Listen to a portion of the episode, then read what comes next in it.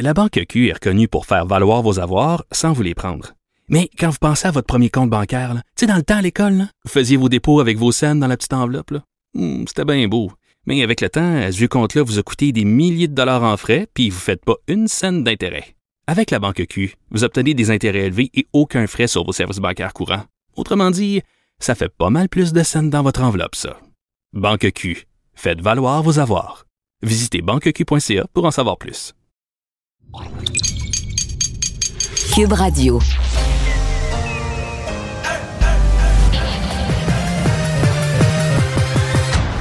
Mario Dumont. Organiser, préparer, informer. Les vrais enjeux, les vraies questions. Mario Dumont. Les affaires publiques n'ont plus de secret pour lui.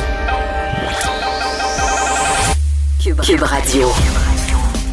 Bonjour tout le monde, bienvenue à Cube Radio, bienvenue à cette émission. Deux heures, de belles heures à passer euh, ensemble, euh, à vous résumer comme chaque jour cette journée d'actualité. Bonjour Vincent. Salut Mario.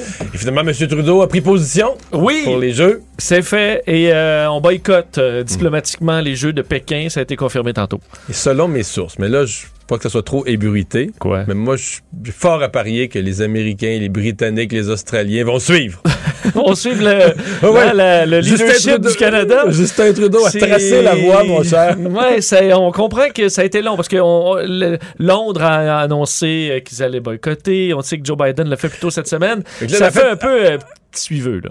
ça fait un petit peu, j'avais comme, ben là, je me suis placé. En fait, à se demander, tu te places dans une position où tu n'as plus le choix. Et c'est à se demander si c'est accidentel ou si on est rendu tellement faible, le Canada, que c'est pour dire à la Chine, d'arriver à la Chine puis de dire, ben là, euh, Ouais, on- moi, là, c'est pas, que je, c'est pas que je suis contre vous, là.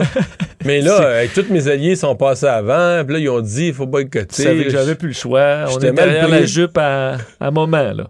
Fait que là, tu dis, la Chine, ils vont nous en vouloir moins, là. Tu sais, ils vont pas boycotter notre canola. Mais tu sais, c'est la, un peu la diplomatie du faible, du petit faible qui est. Ouais, bon. Est-ce euh, que tu te fais respecter à long terme avec ça? Ça respecte pas ce qui était la, la maxime de mon ancien collègue Jean Lapierre qui disait vaut mieux être craint et respecté que aimer et abuser. Là, tu dis. euh, Euh, rassurer quand même les athlètes qu'eux pourront y aller. Oui, on veut oui, leur garantir ça. leur sécurité aussi, parce que je suis pas sûr que tous les voyageurs en Chine sont, sont, sont rassurés. non, mais pour les athlètes, j'ai pas vraiment d'inquiétude. Mélanie Joly l'a dit, puis elle avait raison. Là, dire, la Chine a- veut des beaux jeux, n'a pas intérêt à ce qu'il y ait des problèmes Hmm. pour quelconque athlète. Et on va rejoindre l'équipe de 100% Nouvelles. Alors, Mario Dumont, euh, dans les studios de Cube Radio. Bonjour, Mario. Bonjour. Alors, une entente, finalement, de principe. Les parents seront contents, en tout cas pour euh, ceux qui, euh, dont les, les- les- les éducatrices en garderie sont syndiquées à la CSN. Entente de principe qui devra toutefois être, bien sûr, là, votée en Assemblée générale. Et on nous disait là, tantôt là, que tout ce processus-là là, ne devrait pas être terminé avant lundi. Donc, il ne faut pas espérer donc, la fin de la grève avant lundi. Ouais, mais je. En tout cas, je pense qu'on est sur la bonne voie. Moi, je suis optimiste. Et même pour la grève demain de la CSQ, parce que les demandes de la CSN, Sylvain, étaient supérieures. La CSN était plus radicale dans ses demandes que la CSQ. Alors, si on a pu s'entendre avec la CSN, je serais étonné qu'on puisse pas arriver à une entente dans les prochaines heures avec la CSQ, éviter une nouvelle On grève. parce imagine que- aussi, euh, Mario, que les, les deux centrales se parlent aussi là, en, Ouais. en arrière. Bon, je serais étonné que la CSQ déclenche une nouvelle grève, là, joigne le mouvement de grève demain dans le contexte présent, déranger des parents, écœurer des parents, alors que tout semble sur le chemin d'une entente. En tout cas, on le verra bien. Remarque que la, elle- je me mets dans la peau des gens de la CSN, parce qu'il y avait quand même de fortes rumeurs. là. La CSQ avait des demandes qui étaient euh, moins exigeantes un peu, plus raisonnables. Euh, la CSN, il aurait été mal pris. Mettons qu'aujourd'hui, la CSQ, à 8 h ce soir, arrive à une entente, puis dit demain, nous, on annule notre grève, on joint pas le mouvement de grève générale illimité. La CSN reste seule en grève. Euh, les autres syndicats signent une entente. Là, tu sais, pour la CSN, il te reste quoi? Tu es isolé, tu peux plus vraiment gagner tes points parce que le gouvernement ne donnera pas plus. Donc, euh, je pense qu'il y avait aussi un c'est un jeu incitatif. de pression, là. Ben oui, la, la CSN avait un incitatif pour se sortir un peu de son coin. Donc, tant mieux. Soyons optimistes là, que tout se règle dans les jours à venir et que ben, tout rentre dans l'ordre et que les parents puissent retrouver leur, euh, leur service. Après ça, ben, on verra c'est quoi la facture pour les, euh, pour les contribuables. Ouais, il y a des bonnes chances que ce soit un copier-coller avec la, la CSQ, là, assurément. Là, euh, évidemment, Ce qui- euh, ouais. les, deux syndicats doivent se, se- Ce se ce qui reste, quand ce qui reste un peu curieux, moi, je pense que je sais que les libéraux avaient touché à ça le tarif des garderies, là, puis ça avait été un scandale, puis là, la CAQ a promis de ramener ça. Mais moi, je pense qu'un jour, on devra arriver à dire ce n'est plus un tarif fixe. Mais c'est une proportion de la facture totale. Exemple, c'est pas, mais si, si une journée de service de garde, ça coûte 55 puis on dit les parents, vous payez 20% mais c'est 11 le 20% du 55 Puis si le 55 ben les- la facture augmente, tu sais que fois qu'entre les contribuables, l'ensemble des contribuables et les parents, ce soit une espèce de deal à pourcentage. les, les contribuables payent tel pourcentage. Et ce qui fait que si tu as des augmentations de salaire, si tu as des augmentations de coûts, si tu as une inflation des coûts, ben je comprends que les parents m'aimeront peut-être pas, mais c'est ça aussi une société, c'est ça un contrat social. là. Chacun, chacun prend sa part. Et là, on est à tarif fixe. C'est, strictement pour des raisons électoralistes, parce que chaque parti veut aller chercher les garderies depuis que le PQ a créé ça avec le flash à 5 piastres qui avait été, non pas créé par des administrateurs publics, là, créé par des gens de marketing politique qui ont dit, hey, gagner des élections, les garderies à 5 piastres, c'est écœurant, c'est écœurant, mais c'était pas, une- pas de la bonne administration publique. Alors, moi, comme personne qui pense à l'avenir du, du- du Québec, à une bonne gestion, c'est plus des coups de marketing politique qu'on veut. Et je pense que ça, il y a une réflexion à avoir à moyen et à long terme sur comment on partage les coûts. Oui, il y a des garderies à tarif réduit, on se comprend. Je n'étais pas le plus gros promoteur de ça, mais j'accepte le principe. Mais trouver une façon que les coûts soient, soit un partage des coûts, non pas un flash marketing de, de créer un prix là, qui, qui va plaire aux parents, mais que finalement, euh, quand il y a de l'inflation, les parents, ils participent pas, eux. Là. Oui, mais en même temps, est-ce qu'on n'ouvre pas une boîte de Pandore? Si on fait ça avec les garderies, on va faire ça avec n'importe quel service gouvernemental? Ben, ce serait peut-être pas fou. C'est moi qui parle. pour en débattre une autre fois, de- évidemment, Ouais. Mario. Euh, re- revenons au Québec. Euh, les CHSLD qui reviennent encore, encore, Ah ouais. encore et toujours, c'est vraiment là le. le- c'est ce qui euh, fait mal actuellement, manifestement, au gouvernement. Là, on est revenu à la charge encore euh, sur les courriels envoyés avant que le gouvernement soit au courant, où la communication a bloqué. Qui est responsable de ça? Pour ça que les, oppositions demandent une, enquête publique, d'ailleurs. Oui, et l'opposition, il reste, euh, il reste deux jours à la session. L'opposition a un clou, l'opposition a un dossier et ne peut pas lâcher le morceau à ce moment-ci. L'opposition est en train déjà d'écrire ce que sera le bilan de la session, ce que sera l'histoire de la session, laisser ce qu'on appelle laisser une trace sur l'image du gouvernement. Et euh, bon, euh, c'est ce que l'opposition va marteler, je pense, jusqu'à vendredi à la période de questions. Et va- les oppositions vont marteler vendredi dans leur bilan. Je pense que ce matin, par exemple, Madame Anglade, c'est sûr qu'il y a une surenchère, tu arrives à la fin de la session, puis tu veux, tu sais que tu veux ton message passe, mais tu euh, l'abattoir, ouf, je suis pas sûr que pas sûr que l'image passe bien de dire que les, les aînés en CHSLD s'en allaient à l'abattoir. Oui, les termes utilisés, oui, Oh, effectivement. oui. je- je- Ouais, tu sais, ouais, ouais. j'ai siégé longtemps au Parlement, j'en ai entendu, je sais que des fois le ton monte. Mais là, on parle d'aînés qui sont décédés. On- tout le monde s'entend que les conditions sont horribles. Tout le monde s'entend que personne n'a voulu ça. Qu'est-ce qui est arrivé? On cherche à le savoir. On dit vouloir différentes formes d'enquête. On peut vouloir une enquête supplémentaire pour le savoir. Sincèrement, je pense pas que c'était euh, un terme bien choisi. là. Mais c'est parce que la- il y a aussi le fait que les partis d'opposition ont un, un gros morceau. Là. Il n'y a pas un courriel qui a été envoyé. Il y en a plusieurs qui ont été envoyés par des administrations disant que euh, ça ne va Ben, plus, on se dirige dans un mur. Et, et tout ça a été bloqué, en quelque part. Oui, mais en fait, les courriels viennent, c'est intéressant parce que les courriels viennent surtout de cette euh, dame, là, la porte-parole des centres privés conventionnés. Et ça, euh, ça amène quand même un éclairage, tu dis. C'est quand même intéressant que les centres privés, euh, bon, qui, privés conventionnés là, sont identiques au CHSLD. hein. Même convention collective, même affaire, même service, tout est identique, à part que c'est de propriété privée, mais qui amène quelle différence? La seule et unique ou à peu près, c'est qu'il y a un directeur ou une directrice localement. Il y a un administrateur sur place. Et c'est beaucoup ce qu'on a pro- reproché au CHSLD. Et, et je trouve que ça, ça renforce euh, aussi l'idée que comment ça se fait qu'il n'y avait pas de courriel équivalent dans les CHSLD, mais c'est parce qu'il n'y avait pas d'administrateur, il n'y avait personne. C'était les gens des CIS et des CIUS qui eux-mêmes, tu te demandes. Donc, il y a tout un questionnement, c'est sûr, sur la façon Ouais. dont c'est géré. Et là, où tout ce qu'on voit, c'est que c'est comme si la seule qui criait à l'aide, donc qui semblait consciente de ce qui se passait dans les CHSLD, c'est celle des centres privés conventionnés. Donc, ça soulève deux questions. Tu les as posées. Comment ça se fait qu'en haut d'elle, on n'a pas réagi? Comment ça se fait qu'au au rang du sous-ministre ou au cabinet de la ministre, il n'y a pas eu de réaction ou de prise de conscience? Peut-être qu'eux, leur réponse, c'était, écoute, tout le monde criait au feu, puis on savait plus où donner de la tête. C'est peut-être ça la réponse. Mais dans les CHSLD publics, il y a une autre question. Comment il se fait qu'au même moment, dans les CHSLD gouvernementaux, ceux qui étaient on a l'impression que personne se rendait compte de ce qui se passait. Il n'y avait même pas personne pour prendre conscience de ce qui se, ce qui se passait. Oui, un problème de structure. Est-ce que Marguerite Blais devrait être évidemment euh, questionnée, appelée à la barre, connaître ses, ses- ses- ses- sa réponse? Elle a une- probablement des choses à dire. Elle aurait sûrement des choses à dire. C'est une question euh, délicate. Je sais que les partis d'opposition Ouais. avancent euh, sur ce terrain-là, euh, sur la pointe des pieds, parce que c'est une personne qui est présentement en congé de maladie. Or, euh, et surtout, je dirais en 2021, euh, c'est une chose qu'on respecte, c'est les congés de maladie, puis qu'on veut pas jouer avec ça. Mais euh, bon, euh, si elle devait, si tant est qu'elle devait revenir euh, avant la fin des travaux de la coroner, euh, c'est à la coroner de décider là, qui elle convoque, qui elle ne convoque pas et dans quelles circonstances. À date, elle s'est pas gênée pour convoquer personne, mais c'est pas pour rien que l'opposition, euh, malgré le caractère délicat d'un congé de maladie, que l'opposition avance à très prudemment là-dessus, mais avance Ouais. quand même pour dire, ben voilà une personne qui pourrait avoir... Tu sais, si Daniel McCann est allé... D'intérêt. euh, oui, une personne d'intérêt, aucun doute. Oui, tout à fait. Nous- ah, on me dit qu'il reste environ euh, juste quelques minutes, mais le stade de baseball, un stade de baseball avec des fonds publics, Mario, en 2021, c'est encore possible? Ben, moi, je suis d'un autre cas. Moi, là, je pense qu'un un pays, une société devrait jamais perdre ses équipes de sport professionnels. On n'aurait jamais dû mettre- perdre les expos. On n'aurait jamais dû perdre les Nordiques. Euh, je suis peut-être d'une Ouais. opinion minoritaire là-dessus. Puis c'est de la, la démagogie. J'ai entendu euh, Gabriel Nadeau-Dubois dire, sais, on, va- on va mettre de l'argent dans le baseball, puis on n'est pas capable de nourrir les aînés. Ça n'a rien à voir. Les équipes de sport professionnels sont des moteurs à générer de l'argent, des moteurs à faire de l'argent. Ben, Évidemment, il ne faut pas faire de... Mario, Pardon? Mario, écoutons justement ce qu'avait à dire Oui. Gabriel Nadeau-Dubois aujourd'hui.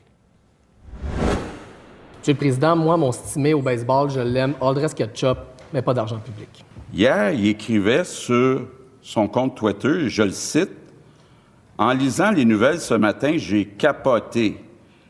Mettre des millions dans une demi-équipe de baseball pendant que les aînés mangent de la boîte, c'est ça la vision de la CAQ. Ce matin, le même chef de parti nous parle d'hot dog all dress ketchup. Puis il veut devenir premier ministre du Québec. Réaction, Mario? Ouais, ben ça pour moi là, ce que Gabriel Nadeau-Dubois dit, c'est la démagogie là, terrible, c'est le, le fond du baril du discours public. Et il nous avait pas habitués à ça, il nous avait habitués à un niveau de discours beaucoup plus élevé. C'est comme si là il devient populaire, puis il se croit, puis il se trouve bon, puis ça le sert pas bien. Écoutez, c'est deux affaires.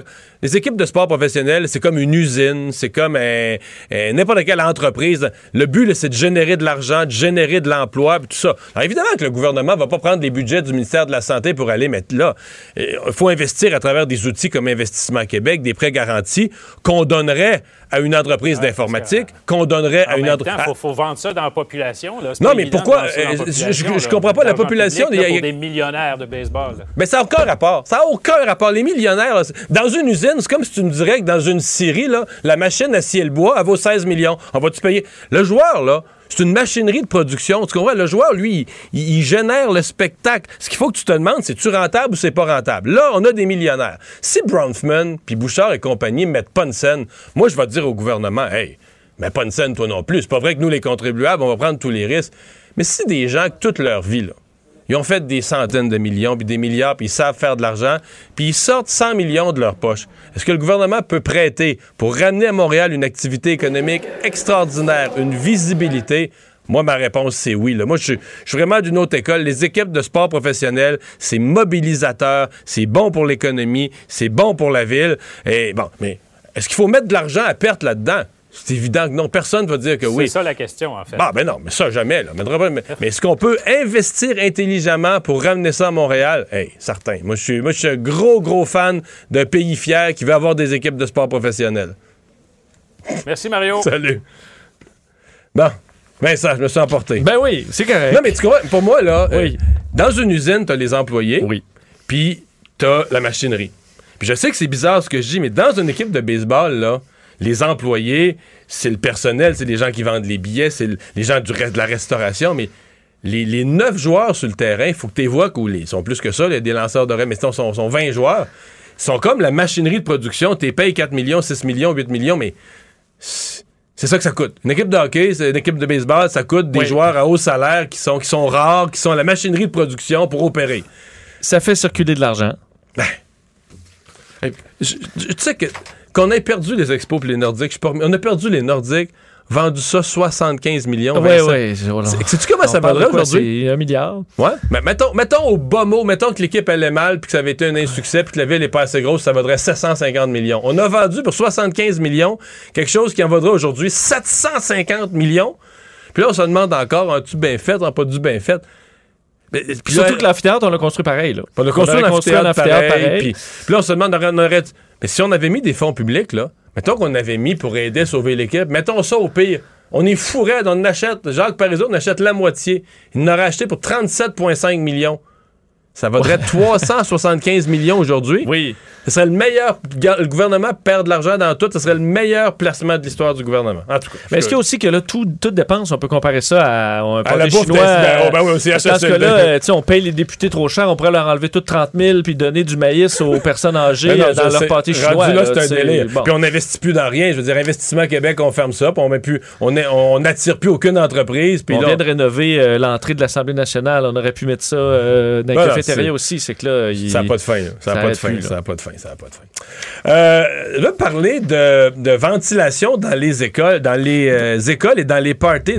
Toute la question de la ventilation des pièces est revenue. euh, et pour le docteur Arruda, c'est toujours pas clair. Ouais, et j'ai, je t'entendais hier, Mario, qui, qui disait avec ce, ce- bon, euh, cette permission d'être 20 là, dans le temps des fêtes, tu disais ça, c'est correct, on voit qu'on donne de, on donne de la corde aux gens, là, mais pourquoi ne pas leur donner euh, certains conseils, ceux qui veulent bien le faire, en disant, si jamais une personne infectée là, dans ma famille, comment je peux minimiser les risques que cette personne-là contamine tout le monde?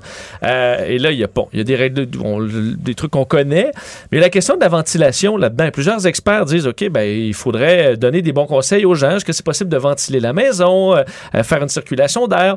Et aujourd'hui, la question a été posée euh, au docteur Arruda dans plusieurs médias, parce qu'il a fait une tournée médiatique. Ouais. T'es allé à LCN, t'es allé à Paul Arcan, à Radio-Canada et tout ça. Il a été questionné là-dessus et euh, ses réponses ont fait grincer des dents beaucoup d'experts. Entre autres, je disais Alain Vadeboncoeur, euh, docteur David Lucier aussi, qui est très impliqué sur les réseaux sociaux sur la question de la COVID. Les deux, j'ai l'impression se gratter un peu la tête, parce que le docteur Arruda a dit, entre autres, euh, la ventilation, ça peut se faire, on ne le nie pas. C'est un des facteurs. Si les gens veulent aérer, il n'y a pas de problème. Euh, il dit dans une autre entrevue que... Mais il le recommande pas. Ah ben, on pouvait le faire. Et ça, ça me fait beaucoup penser à, au masque, là, quand on était à la transition, le docteur Arruda voulait pas de masque. Là, à un moment donné, c'était clair qu'il fallait mettre des masques. Puis il a dit, bah, si ça vous euh, donne un sentiment de sécurité, euh, mettez-le. OK, ça, c'est pas encouragé clairement, là, dire euh, vous pouvez le mettre, vous pouvez pas le mettre. Euh, et entre autres, il disait le point numéro un dans les parties de Noël, c'est quand même la distanciation plus que la ventilation. Euh, on s'entend que dans un party de Noël, j'ai l'impression que c'est plus facile d'allumer la hotte du poêle, ouvrir un peu une Ouais, fenêtre. toi, t'as fait un peu de recherche sur tous les moyens de ventiler une maison qui valent la peine. Ben, c'est surtout qu'ici, on n'a pas de conseils clairs à ce sujet-là. Le docteur Arruda, visiblement, embarque pas là-dedans. Je vais vous faire entendre tantôt ses conseils à LCN pour le temps des fêtes. Euh, pas mentionner la ventilation du tout. Tandis que si tu vas sur le site de la CDC aux États-Unis, il y a un document très clair sur comment euh, bon, ventiler, adéquatement maison. sa maison pour la COVID, en disant, entre autres, ben, les fenêtres, c'est l'idéal, mais évidemment, on comprend que des moments, c'est pas l'idéal, à 25, moins c'est 20. moins bon. Dans ce cas-là, on peut l'ouvrir de temps en temps. Ou euh, la hotte, là. La hotte, ça marche. Hotte du La hotte du poêle. La, la ventilation de la salle de bain, vous tournez ça, à, vous l'allumez, ça fait une certaine circulation d'air. J'ai vu des études Parce que l'idée, c'est de rempl- remplacer l'air dans la pièce, là, changer l'air dans la pièce. Oui, ben d'ailleurs, même le gouvernement du Canada, là, sur leur page, la ventilation, on dit la ventilation joue un rôle important dans la réduction de la transmission de la COVID à l'intérieur, permet de diluer et remplacer l'air qui est potentiellement contaminé.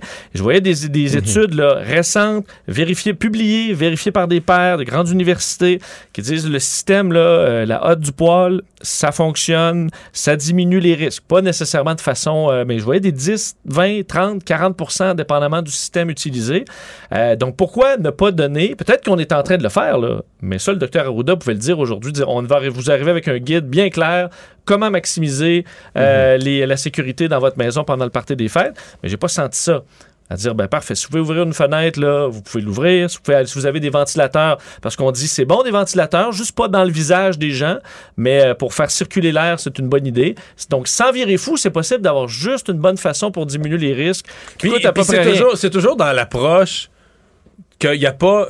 Le remède miracle, miracle, on ne l'a pas. là. Le, Exact. vaccin, le vaccin n'est pas à 100% le masque n'est pas à 100 tout ça réduit, 80 Puis à un moment donné, si tu réduis de toutes sortes de manières de, de pourcentage, ben, tu viens que tu es en sécurité ou en- à moins d'une immense malchance, tu es en relative sécurité. Donc la circulation d'air, la ventilation, Mais c'est juste 10% 10% la grandeur du Québec dans tous les parties de Noël. c'est bon. C'est bon là, de juste dire ben, allumez, euh, allumez votre ventilation de salle de bain. Laissez-la ouverte pendant, euh, pendant vos parties des fêtes. Donc, je me demandais pourquoi c'est si compliqué pour le docteur Arruda d'arriver avec une recommandation claire.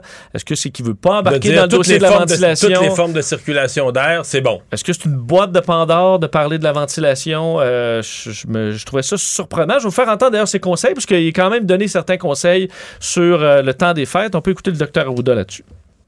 Il va y avoir d'autres raisons. Les mesures d'hygiène de base sont toujours importantes, le lavage de mains. Essayer de, de, de, de, de- pas d'être à grande distance, on peut se faire une accolade, mais pas être collé, tassé nécessairement.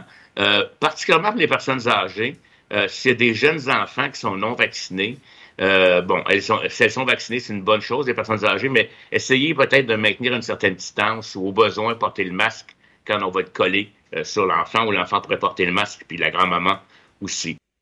Ouais, les Bon. tout petits, là. Ouais, je pense qu'il y a plus de familles qui euh, seraient enclins à Ouais. ventiler qu'à avoir de la distanciation de 1 mètre, 2 mètres à la table de la cuisine à tu- Noël. C'est parce que tu l'oublies dans les faits. la- la- C'est ça l'affaire, là. Tu l'oublies, la distanciation. Tu y penses, mettons, la première demi-heure, mais alors que ventiler. Après un peu de lait de poule, là, euh, Ouais. ça va- Mmh, ça va bon lait de poule. Mario Dumont et Vincent Dessureau. Un duo aussi populaire que Batman et Robin. Cube Radio. Alors, annonce finalement, euh, à l'heure du dîner aujourd'hui, du premier ministre, M. Trudeau. Il était accompagné de la ministre Mélanie Joly des Affaires extérieures euh, pour, euh, et, de la, nouvelle ministre du Sport aussi. Donc, pour euh, boycott euh, des Jeux olympiques, boycott diplomatique. Quand on dit boycottage diplomatique, on veut dire qu'on n'a pas, on n'empêche pas les athlètes de se rendre aux Jeux, mais il y aura personne... euh, personne de, représentants du gouvernement canadien, élus ou fonctionnaires qui vont participer euh, aux cérémonies d'ouverture, de fermeture ou toute autre cérémonies officielles. David Parot, professeur titulaire de la chaire de recherche sur l'antidopage dans le sport, vice-président de la Société québécoise de droit international à l'Université de Sherbrooke. Bonjour. Bonjour. Euh, professeur Pavot, qu'est-ce qui, euh, dans la décision du Canada, qu'est-ce que vous retenez? Est-ce que c'est d'abord, est-ce que c'était le seul choix, une fois que tous nos alliés avaient dit la même chose? Ouais, c'est pas trop tôt. J'ai encore envie de dire c'est pas trop tôt. Ça fait euh, plus d'un an et demi qu'un député au fédéral, Alexis Duceppe, a tiré la sonnette d'alarme. Ça fait un an et demi qu'on dort au gaz. Et puis il a fallu que les États-Unis, le Royaume-Uni, l'Australie s'y mettent pour que notre gouvernement progressiste et respectueux des droits de la personne, tel qu'il s'auto-qualifie, et champion des droits de la personne, tel qu'il s'auto-qualifie, réagissent face à ce qu'on qualifie de génocide ou à tout le moins d'épuration ethnique vis-à-vis des Ouïghours par le gouvernement chinois. Je, je vous soulève les objections. Il y a des gens qui vont dire, ben là, la Chine sont gros puis sont forts. On serait pas mieux le Canada. On est, euh, on n'est pas, on fait pas le poids.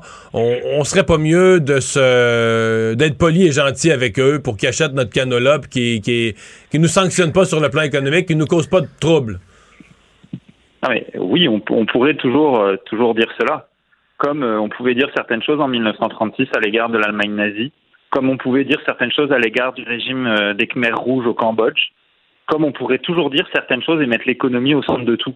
Sauf que là, on nous parle du crime des crimes, c'est-à-dire un génocide, c'est-à-dire une population qui est emprisonnée, dont les femmes sont stérilisées, dont, selon l'ONU, les organes sont prélevés pour des Jeux olympiques, pour du sport, je veux dire, ou pour de l'économie.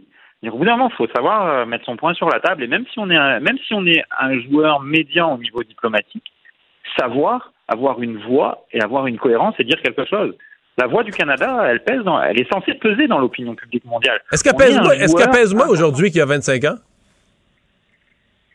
Je pense qu'elle pèse moins qu'il y a 25 ans euh, parce qu'on paye euh, un certain passé, euh, un certain effacement à la suite des du gouvernement du gouvernement Harper et on paye aussi. on- je pense qu'on on fondait beaucoup d'espoir sur le gouvernement Trudeau et que ces espoirs n'ont pas été rencontrés. Du moins, qu'on n'a pas livré à la hauteur que le monde avait euh, avait, des- avait fondé des espoirs dans le nouveau gouvernement Trudeau. Donc oui, la voix pèse moins. Ça c'est ça c'est vrai. Mais on a quand même une voix. Puis il faut la faire entendre. Puis là, enfin, on l'a fait entendre. Est-ce qu'on l'a fait entendre assez suffisamment Tout ça, ça, on pourra en parler après. Mais euh, c'est c'est quand même quelque chose d'important, je pense. Euh, Il y a aussi des gens qui disent ben faut pas mêler euh, sport et politique. Là. Euh, si on veut faire entendre une voix politique, on la fait entendre dans les instances politiques ou à la limite par des sanctions économiques. ou- Mais lorsqu'il est question de sport, on serait dans quelque chose de sacré, qui est au-dessus de tout, où il n'est question que des, des athlètes qui compétitionnent selon les plus belles valeurs au monde. Vous répondez quoi à ceux-là? Euh, ou- oui, pourquoi pas, euh, mais je leur dirais que les Jeux Olympiques, c'est un sacré beau business. hein. C'est des commandites, c'est plusieurs milliards de commandites. C'est à peu près eu entre 8 et 10 milliards de commandes, 8 et 10 milliards de, de revenus pour le Comité international olympique. Donc, lorsqu'on dit qu'il faut pas mêler sport et politique, il faut commencer par balayer chez soi et peut-être revenir à des jeux à taille un petit peu plus humaine, qui coûtent moins cher aux pays, donc qui vont encourager plus de pays à candidater et pas nécessairement des pays au dont le respect des droits humains est questionnable. Euh, puis peut-être revenir sur des jeux qui sont un peu moins gigantesques, donc re- revoir aussi le montant qu'on demande aux, aux sponsors pour s'associer aux jeux. Il y a des mauvaises Donc, langues moi, qui disent, il y a des va. mauvaises langues qui disent que les jeux coûtent tellement cher que bientôt seules des dictatures comme euh, Poutine et euh, la Chine vont être capables de. tu sais, C'est parce qu'ils, étant donné qu'ils n'ont pas d'opinion publique à gérer, ils peuvent mettre les fonds publics Mhm. dans des, des affaires gigantesques, des affaires gigantiques euh, que, que, que dans une démocratie, Ah, si mais- le gouvernement investissait des, des- des milliards de même pour euh, construire toutes sortes d'infrastructures temporaires, on, vous- le gouvernement serait plus montrable. C'est pas faux, c'est pas faux, c'est c'est un argument qui se tient. Euh, bon, pour les prochains Jeux Olympiques d'été, les trois prochaines euh, échéances, c'est Paris, enfin, euh, c'est Paris 2024, Los Angeles et après euh, l'Australie. Je pense que c'est Melbourne, je me trompe peut-être, mais c'est en Australie. Par contre, pour 2036, on nous dit Saint-Pétersbourg, Saint-Pétersbourg va candidater. Donc effectivement que, puis on se rend compte qu'il y a certaines populations qui n'en veulent pas. Euh, en Suède et en Norvège, il y a eu des votes contre, en Suisse aussi on se rend compte que le calendrier est complètement démentiel. Dire, Gilles Vigneault chante Mon pays, c'est l'hiver, et au Québec, on, on rencontre même pas le cahier des charges parce qu'on n'a pas une piste de bobsleigh qui coûte des milliards et on des millions, pardon, et on, est, on nous dit que nos pistes de ski de descente, il manque 10 mètres euh, euh, au massif pour pouvoir faire une descente olympique. Faut, faut, faut, faut quand même revenir à des, à des choses un petit peu plus réalistes sur ce qu'on demande au gouvernement et sur le prix qu'on demande et l'investissement qu'on demande au gouvernement. C'est certain que ça coûte, ça coûte beaucoup trop cher pour un événement qui dure de trois, trois semaines pendant trois semaines. En fait. Deux Je semaines et reviens, demie même. ouais. Je reviens sur le caractère politique des jeux ou strictement sportifs, les nobles versus politiques. Quand la Chine tient des jeux, est-ce que la Chine en fait un outil de propagande interne et internationale? Donc interne pour dire à sa population, regardez comment votre gouvernement, il est bon, il est grand, il, il organise les plus beaux jeux de l'histoire. Et à l'international, même chose, là, pour présenter une, une belle image. Ben, c'est certain que les Jeux Olympiques, c'est l'événement euh, télévisuel le plus regardé au monde. Donc c'est certain qu'on va vouloir montrer euh, une, une image, euh, une image d'un pays uni, qu'on s'en sert comme outil de marketing et n'importe quel pays, que ce soit une démocratie ou un pays non démocratique, profite des Jeux Olympiques et c'est comme ça qu'on fait accepter les Jeux Olympiques dans nos démocraties en disant c'est un outil de promotion, ça va promouvoir le tourisme, etc. Bon, on connaît les- toutes les controverses sur euh, l'impact économique des événements sportifs. C'est un, autre débat, mais on, on connaît la- on connaît le débat. D'ailleurs, il y en a un récemment euh, chez nous avec la construction du stade de baseball à Montréal. Mais oui, c'est un outil de propagande. C'est un formidable outil de propagande. Euh, Particulièrement pour le gouvernement et- chinois, là, qui est contesté, qui est...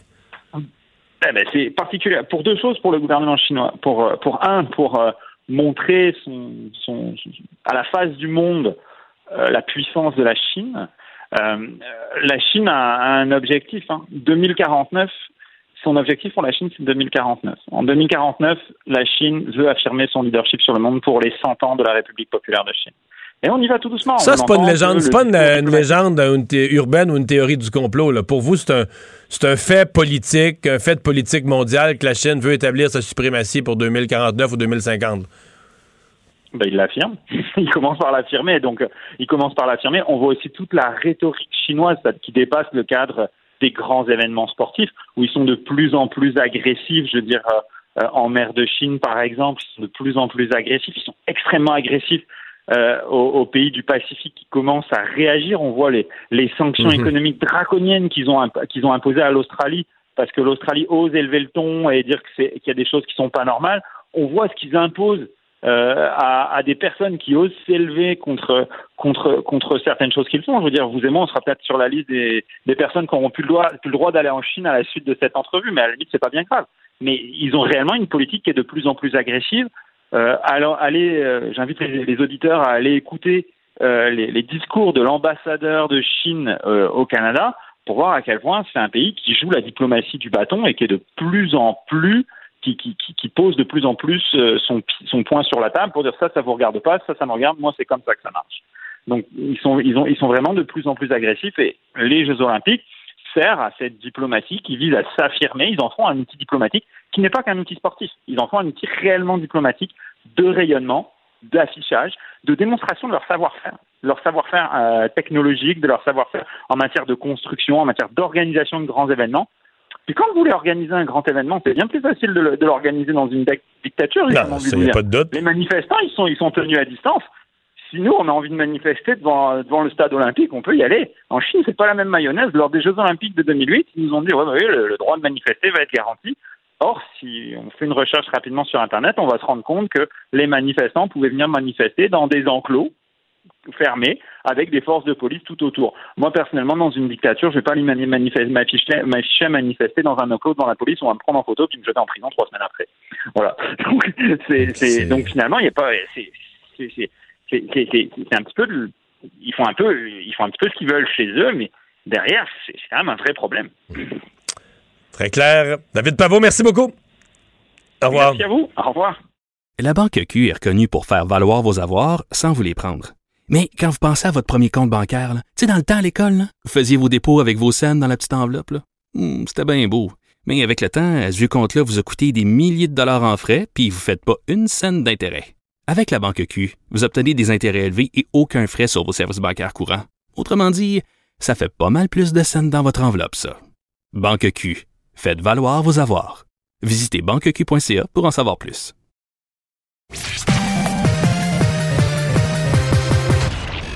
Combiner crédibilité et curiosité. Mario Dumont. Cube Radio. Dans la foulée de cette annonce d'hier euh, sur les fêtes de Noël à 20 personnes euh, et surtout sur le fait que le gouvernement a insisté qu'il faut que ce soit de, pour être 20 des personnes vaccinées. Euh, notre journaliste Alexandre Moranville-Ouellette a lancé un appel aux gens. Racontez-nous des histoires de, de- des histoires compliquées. Là, Là, moi, j'ai un tel, j'ai mon beau-frère, j'ai ici. D'habitude, on fait ça. Mais là, si on invite, il est vacciné, pas vacciné. Salut, Alex. Salut Mario, salut t'as eu euh, beaucoup, beaucoup, beaucoup de réponses. euh, trop longues à toutes nous lire, mais tu, tu nous ramasses un peu des histoires, des, des tendances. Qu'est-ce qui ressort de ça? D'abord, il y a beaucoup de monde pour qui c'est un vrai, c'est une vraie, c'est un vrai enjeu. là. Pas Ouais, drôle, pas drôle. tout. vraiment, c'est tout un casse-tête, hein, faut se le dire, là, de, de pallier avec les gens qui sont vaccinés. Il y en a qui supportent que les gens vaccinés, euh, non vaccinés viennent à leur partie de Noël quand même. Il y en a qui refusent complètement, puis ça crée des schismes, hein, des tensions dans la famille. Je, comprends qu'il y en a qui acceptent, mais c'est comme gros malaise. là. Euh, tu sais, il faut pas aborder le sujet du vaccin. Ouais, puis- il y a veut- l'autre aussi, Personne veut l'autre- s'approcher. Il y a euh, l'autre qui, lui, veut inviter parfois, puis il y a des invités qui, eux, ne veulent plus venir parce que on décide Ah ouais, d'accepter que t'invites une personne, t'invites une personne, t'en perds quatre. Ouais, si Ouais. t'invites lui, je viens pas. Ça, ouais. ça doit pas être le fun. Ben exact, il y avait le cas de, de, de Cynthia, entre autres, puis je vais nommer des gens par le- un faux nom, évidemment, parce qu'ils veulent pas nécessairement être nommés. Dans la famille de Cynthia, elle a dû faire pression auprès de sa mère avec euh, sa sœur, entre autres, parce que au départ, la mère voulait inviter une partie de la famille qui est anti-vaccin, puis qui verse dans les théories du complot de style QAnon, entre autres. Oh. Et eux ont dû dire... Maman, on ne viendra pas à Noël si tu décides d'inviter ces gens-là. Elle a fini par céder de ce côté-là. Donc, il va y avoir un party de Noël parallèle de gens qui sont pas vaccinés, qui est quelque chose qui revient extrêmement souvent aussi. Je pense que les gens qui sont pas vaccinés ont plutôt décidé de se réunir entre, eux, Entre eux, surtout, ouais. surtout quand ils sont plusieurs dans une famille, de décider de faire justement ce que je vais appeler le party de Noël parallèle. là. Ils vont se rassembler. C'est juste des gens non vaccinés. C'est le cas entre autres dans la famille de Jonathan où ils sont extrêmement beaucoup. Puis ça, c'est quelque chose qui m'a surpris. Ils sont beaucoup, c'est une grosse famille, mais il y a des cas où c'est pas juste ah est-ce qu'on invite la personne non vaccinée ou pas. Il y a des cas où c'est des familles de non vaccinés et où il y a une ou deux ou trois personnes seulement qui sont C'est-à-dire vaccinées. des familles complotistes au complet, où tout le monde est non vacciné, sauf... Sauf quelques personnes qui se retrouvent à être ben, isolées euh, du reste de leur famille. C'est le cas, entre autres, ben, de, de- d'une personne que j'ai appelée Lily, qui, dans sa famille, ben, la plupart des gens sont pas vaccinés. Ont décidé de faire un souper ensemble, ils sont pas vaccinés. C'est des gens, puis pas euh, des complotistes de style QAnon. C'est des gens qui sont méfiants envers le vaccin, qui versent beaucoup dans les sciences de la santé naturelle, je vais appeler ça Mm. comme ça, médecine holistique et autres, et qui, eux, voient pas l'utilité de se faire vacciner, veulent pas que leurs enfants le soient non plus, et ça crée vraiment un schisme. Sais-tu s'il y a. Parce que moi, j'ai l'impression qu'il y en a qui vont tenter d'éviter pour le, le risque, là, pour leur santé, mais d'autres juste parce que tu dis, on, on s'embarque dans des chicanes. là. Parce que tu dis, tout le monde croit à ça, puis des gens associés à QAnon, puis les théories. Tu sais-tu ce que tu vas à Noël, là, commencer à t'obstiner sur Ben, toi, tu sais pas ce que t'as dans le vaccin, puis tu vas voir, tu vas mourir à l'automne, puis euh, c'est la dernière fois qu'on te voit. Euh, je pense qu'il y en a qui c'est ça qui veulent éviter. C'est le cas de Christine à qui j'ai parlé, entre autres, qui, elle, c'est vraiment ça la raison pour laquelle elle veut pas aller dans ce côté-là de la famille. Elle fait un souper avec les gens qui sont vaccinés, sont extrêmement réduits, mais dans sa famille, elle se fait harceler, elle, par des gens qui sont Mais c'est bon ce que tu as parce qu'on a beaucoup pensé, à- on a beaucoup porté à penser, bon, une famille de, de cinq enfants, il y a, il y a le non vacciné, mais t'as des familles, t'as quelques familles inversées où les non vaccinés sont la norme. puis C'est le vacciné qui est, qui est isolé. Mais, mais c'est certain que dans ce cas-là, parce qu'il faut voir, c'est que bon, t'as des non vaccinés pour qui c'est un fait divers, t'en as pas tant que ça. T'as beaucoup de gens non vaccinés pour qui toute l'autre, mettons, depuis un an, là, ils ne lisent que là-dessus, contre le vaccin, les dangers du vaccin, les complots, les ci, les ça. Donc, ça devient leur seul sujet de conversation. Ils beaucoup bouillent de colère, là, souvent. Hein? là. Ils bouillent de colère. Ils bouillent de colère. Mais moi, j'ai su sur les réseaux sociaux, même des gens politiques, tout ça, qui maintenant, ben, on pourrait parler de Maxime Bernier, mais parlent presque plus d'économie. Des gens qui s'intéressaient à un ensemble de sujets, là, mais parlent plus de, mettons, de, de, de 20 ministères différents. là, ça n'existe plus, là. C'est les, les- les mesures sanitaires, le vaccin, les mesures sanitaires, le vaccin, les mesures sanitaires, le vaccin, toute la vie, parce qu'ils ne lisent que là-dessus, ils ne parlent que de ça. Puis tu dis, mettons, depuis six mois au Québec, là, dire, on a recommencé à vivre, on a reparlé de la, la- la langue française. Le a- Canadien va mal. on a parlé du Canadien. il y a un ensemble de sujets, mais il y a une partie de la population, comme eux sont pas vaccinés, ils se sentent isolés, ils ne lisent que là-dessus, ils ne parlent que de ça. Tu les amènes d'un souper de Noël, à mon avis, ils vont parler encore que de ça. Et c'est extrêmement difficile, puis c'est ce que j'ai parlé, entre autres, avec Sébastien. Euh, lui, son beau-père a demandé à sa sœur, à lui, de ne pas inviter son fils. Parce que son fils est... Un peu. Donc lui, là, je suis perdu, là, je suis perdu. OK, j'y allais, j'y vais rapidement. Lui, son beau-père, a une sœur. Sa sœur a un fils, et le fils en question, lui, est le seul qui n'est pas vacciné, mais pour lui, c'est son cheval de bataille éternel. Il ne parle que de ça. Lui, c'est des retraites Donc dans là, le lui, le, de le- le- médecine le- le type qui t'écrit demande à- au beau-père de pas l'inviter. Le beau-père lui-même est pas d'accord. Ne veut pas que sa sœur invite son fils. Elle dit Toi, tu peux venir, mais ton fils, c'est non. Il est pas vacciné.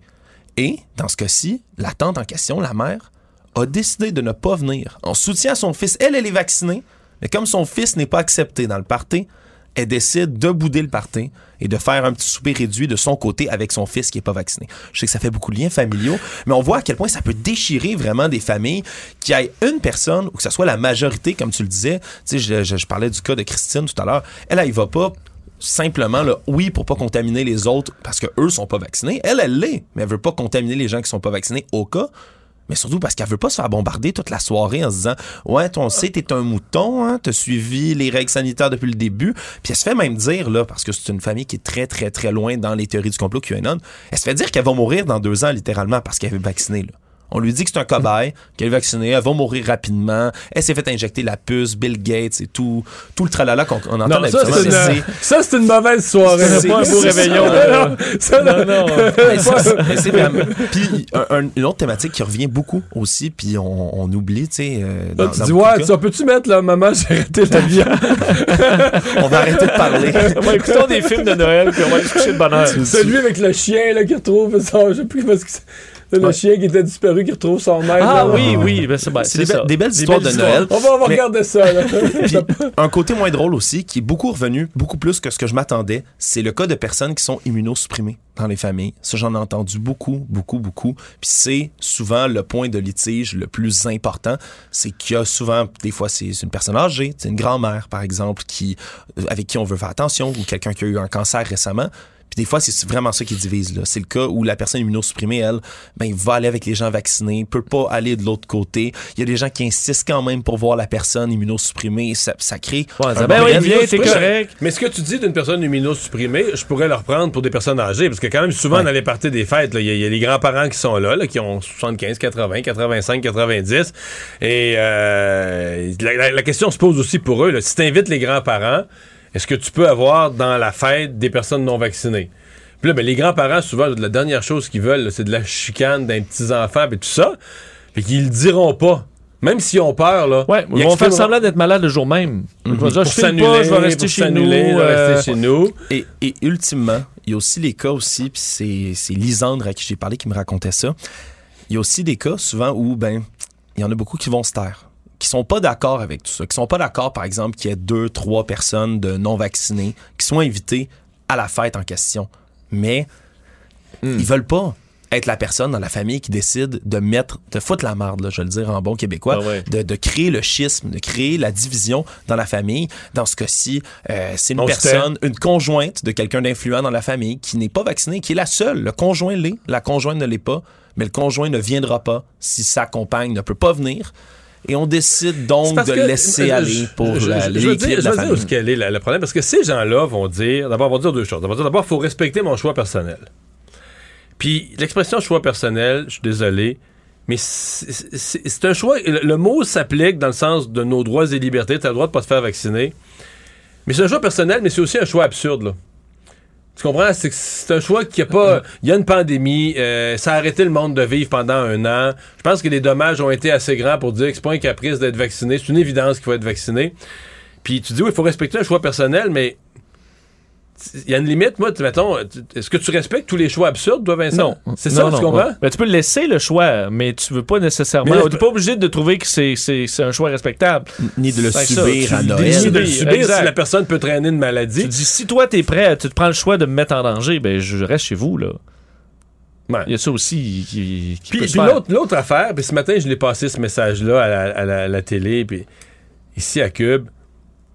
Ben, je m'adresse aux gens non vaccinés. Vous pouvez pas dire, là, ah, là, le gouvernement, il met la, la chicane dans les familles. Mettons, t'es dans une famille de 20 t'es le seul pas vacciné. Puis là, t'écoutes les nouvelles d'hier. Le gouvernement met la chicane dans la famille en disant faut que tout le monde soit vacciné. Puis les médias, ils mettent la chicane dans la famille en soulevant le sujet des non vaccinés. C'est au lieu de blâmer tout le monde, les médias, tu pourrais-tu faire une réunion avec toi-même et te demander, mais là, il y a des milliards de personnes vaccinées sur Terre. Dans ma famille, tout le monde est vacciné. Moi, j'ai fait un choix différent. C'est peut-être moi qui ai fait de l'erreur, finalement. Puis peut-être que la solution à tous les problèmes, c'est pas les médias, le gouvernement. Peut-être c'est que moi, je prenne mon rendez-vous, puis j'aille me faire vacciner, puis que je règle tous les problèmes d'un coup. Là. Le passeport vaccinal, mon problème familial. Tu sais, j'en coche, le cling, cling, cling, cling, cling, cling, Oui, cling. tout est réglé. Tout est réglé. Pas d'effet secondaire. Pas d'effet secondaire parce que là, t'as- c'est pas comme t'es un cobaye, là. Il y a des milliards de gens vaccinés, ils ont pas de bras qui leur a poussé dans le front, sont, tous leurs morceaux ont tenu, tout est correct, là. Puis les gens sont pas magnétisés non plus. C'est très bien. mais j'ai une pensée tout de même au travers de ça par- aux Lily, Jonathan, Christine de ce monde qui Ben, ça gâche vivent, la fête. là. ben, vivent l'effet contraire, eux. Qui sont la personne vaccinée Ouais. parmi une famille qui, malgré leurs choix qui peuvent être déplorables, que, que tu aimes, que tu respectes tout de même, mais ces gens-là, ils sont peut-être moins nombreux, mais vont se retrouver quand même à Noël à faire des fêtes réduites et à pas voir leurs proches. Penses-tu qu'ils vont essayer de coller des cuillères sur grand-maman pour montrer qu'elle est magnétisée au souper de Noël? Ça peut faire un malaise. si grand-maman est ridée en masse, là, c'est Ça peut tenir. Qu'elle a échappé, qu'elle a du miel, qu'elle a du miel des ailes de poulet sur le bras, là. Ça va peut-être être surpris que ça colle. Cube Radio. Cube Radio. Les rencontres de l'heure. Chaque heure, une nouvelle rencontre. Nouvelle rencontre. Les rencontres de l'heure. À la fin de chaque rencontre, soyez assurés que le vainqueur, ce sera vous. Cube Radio. Une radio pas comme les autres. Chronique juridique euh, avec euh, notre avocate Nada Boumefta. Bonjour Nada et bonne fête! Merci. Moi, je suis encore en train de rire euh, de vos expériences que vous voulez faire avec les mamies au temps des fêtes. Là, wow. OK, OK, OK. Le miel puis les ailes de poulet avec la, la cuillère. C'est quand même bon. C'est Bon. bon, c'est bon. C'est bon. Bon, un peu de sérieux. Euh, un homme qui raconte là, avoir été, euh, avoir suggéré à un policier de porter le masque. Le masque, le, policier qui est en défaut, semble-t-il, selon la version du monsieur, de porter son masque et finalement qui a été battu, là, selon son résumé des faits, par le dit policier. Oui, effectivement. Alors, M. Maurice euh, Virgin, qui lui, euh, en date du 5 décembre, mentionne euh, avoir pris la route pour aller chercher sa, conjointe pardon, au travail vers euh, 23h30. On parle quand même d'heures pendant la nuit. Et euh, mentionne avoir vu finalement une autopatrouille derrière activer ses gyrophares. Il aurait voulu se déplacer pour laisser passer l'autopatrouille qui finalement l'aurait intercepté, lui, de devant. euh, et en descendant du véhicule, aurait pointé leur lumière sur lui, euh, donc à travers les vitres de son véhicule. Euh, monsieur serait descendu de, de la voiture et là, je permets quand même de mentionner aux gens que ce n'est pas une bonne idée. Restez dans votre véhicule et on attend que l'agent vienne cogner à notre porte. On ne sait jamais pourquoi les, les policiers peuvent venir nous intercepter. Ça peut être aussi pour des raisons de sécurité. Donc, les policiers sont pas juste là pour donner des tickets ou arrêter les gens euh, pour des infractions. Ils sont aussi là pour assurer la sécurité. Donc, si vous êtes mis en, en arrêt comme ça, d'abord, vous devez vous tasser le plus à droite possible en restant en sécurité pour vous ranger. Et rester dans le avec- véhicule. et rester dans le véhicule. On ne sait jamais si, par exemple, il vient d'avoir un accident, le policier veut vous mettre de côté, puis si vous descendez du véhicule, vous vous faites passer dessus par un char, ben là, euh, c'est parce que vous avez empêché le policier de faire sa job. Bon. Alors, ceci étant dit, euh, cet individu-là mentionne donc que par la suite, les policiers seraient venus euh, l'intercepter, que ça aurait dégénéré, qu'il l'aurait cloué au sol, aurait mis le genou sur son dos, euh, l'aurait même traîné jusqu'à l'autopatrouille, l'aurait mis euh, à moitié corps finalement entré dans le véhicule, l'aurait fait patienter euh, dans le- l'autopatrouille une vingtaine, trentaine de minutes avant de lui donner le droit d'appeler sa conjointe, euh, aurait Et- saisi son téléphone cellulaire, donc beaucoup d'actions, bref, que lui décrit. euh, qui Et, c'est un monsieur mon d'un certain âge, quand même, là.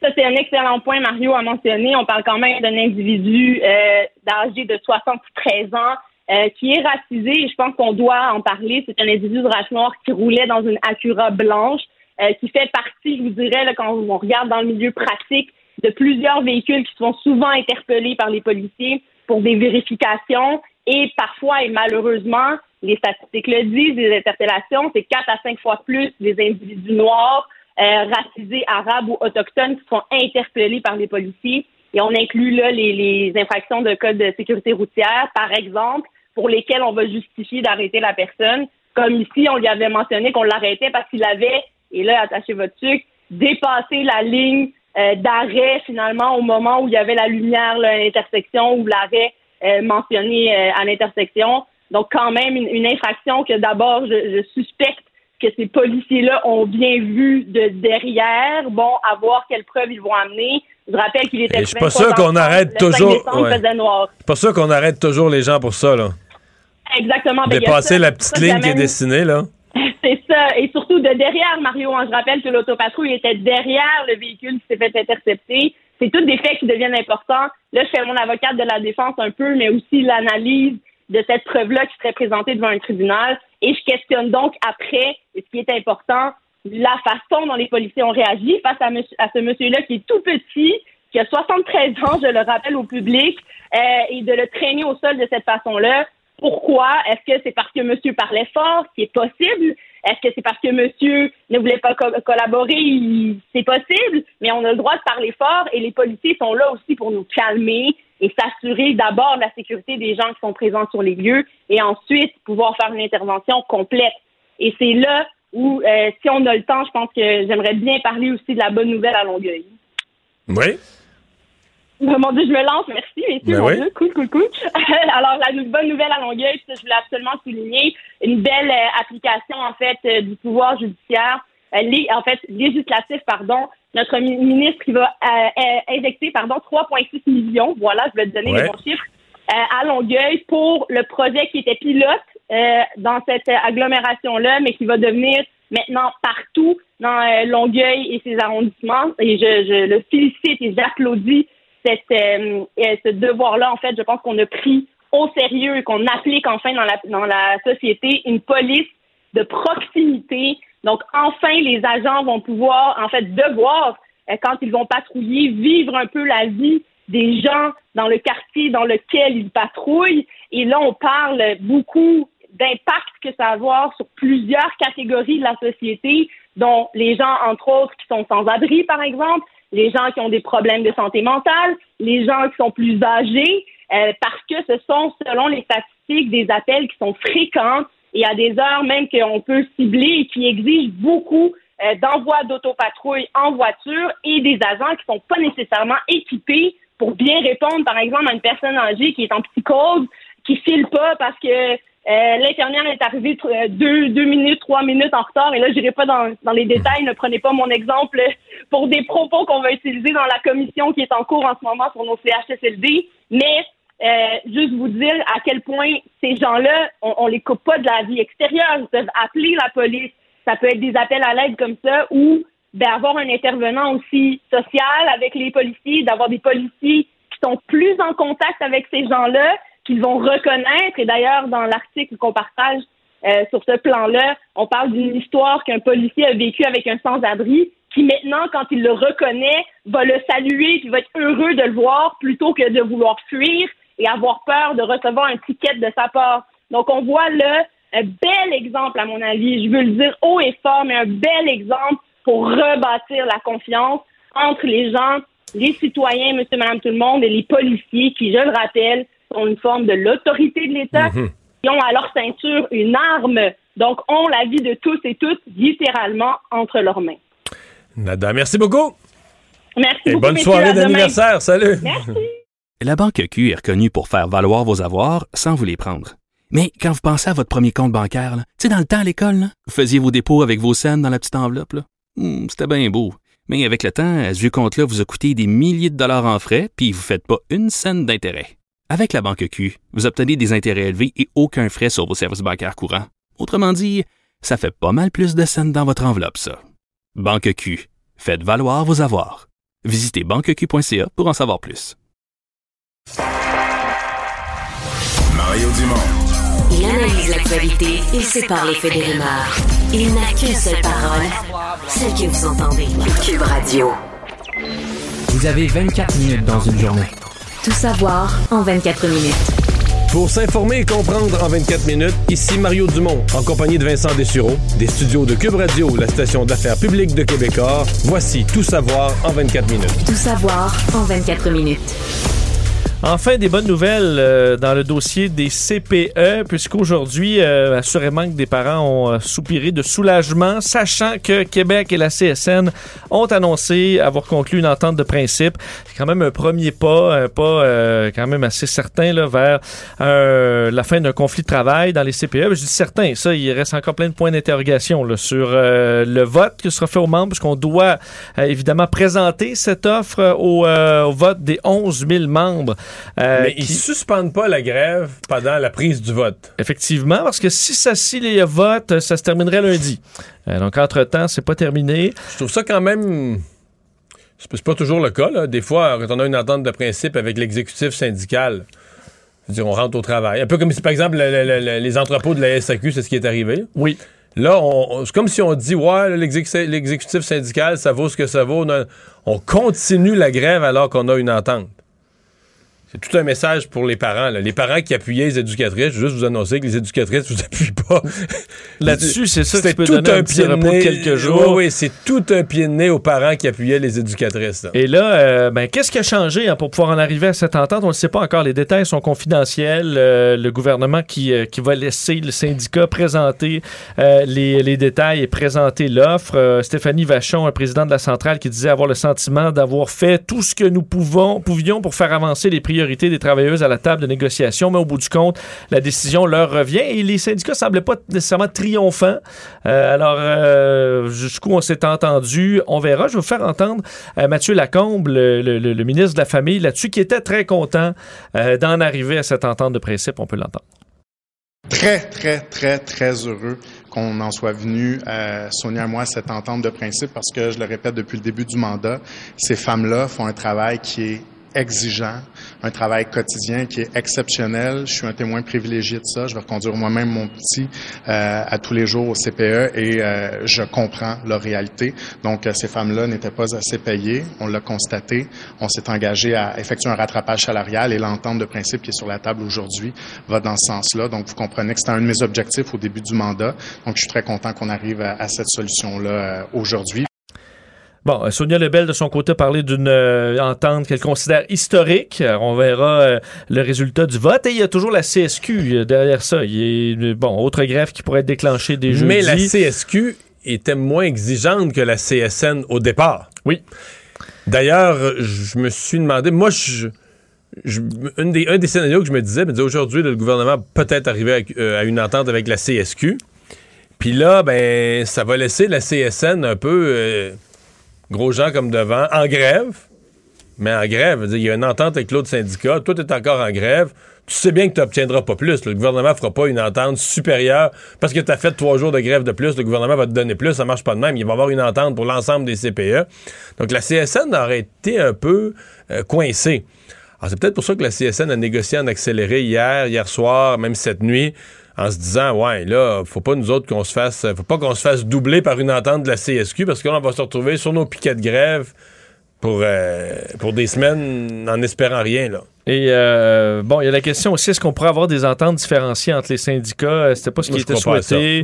Euh. Peut-être sur, sur certains aménagements. Peut-être des aménagements de- de- d'organisation du travail, mais pas sur le salarial. là. Imagine-tu, tu aurais deux échelles salariales, une, une pour la CSN, puis une pour la CSQ. C'est bizarre. Pour le même travail dans des CPE pas semblables, là, je- j'imagine mal ça.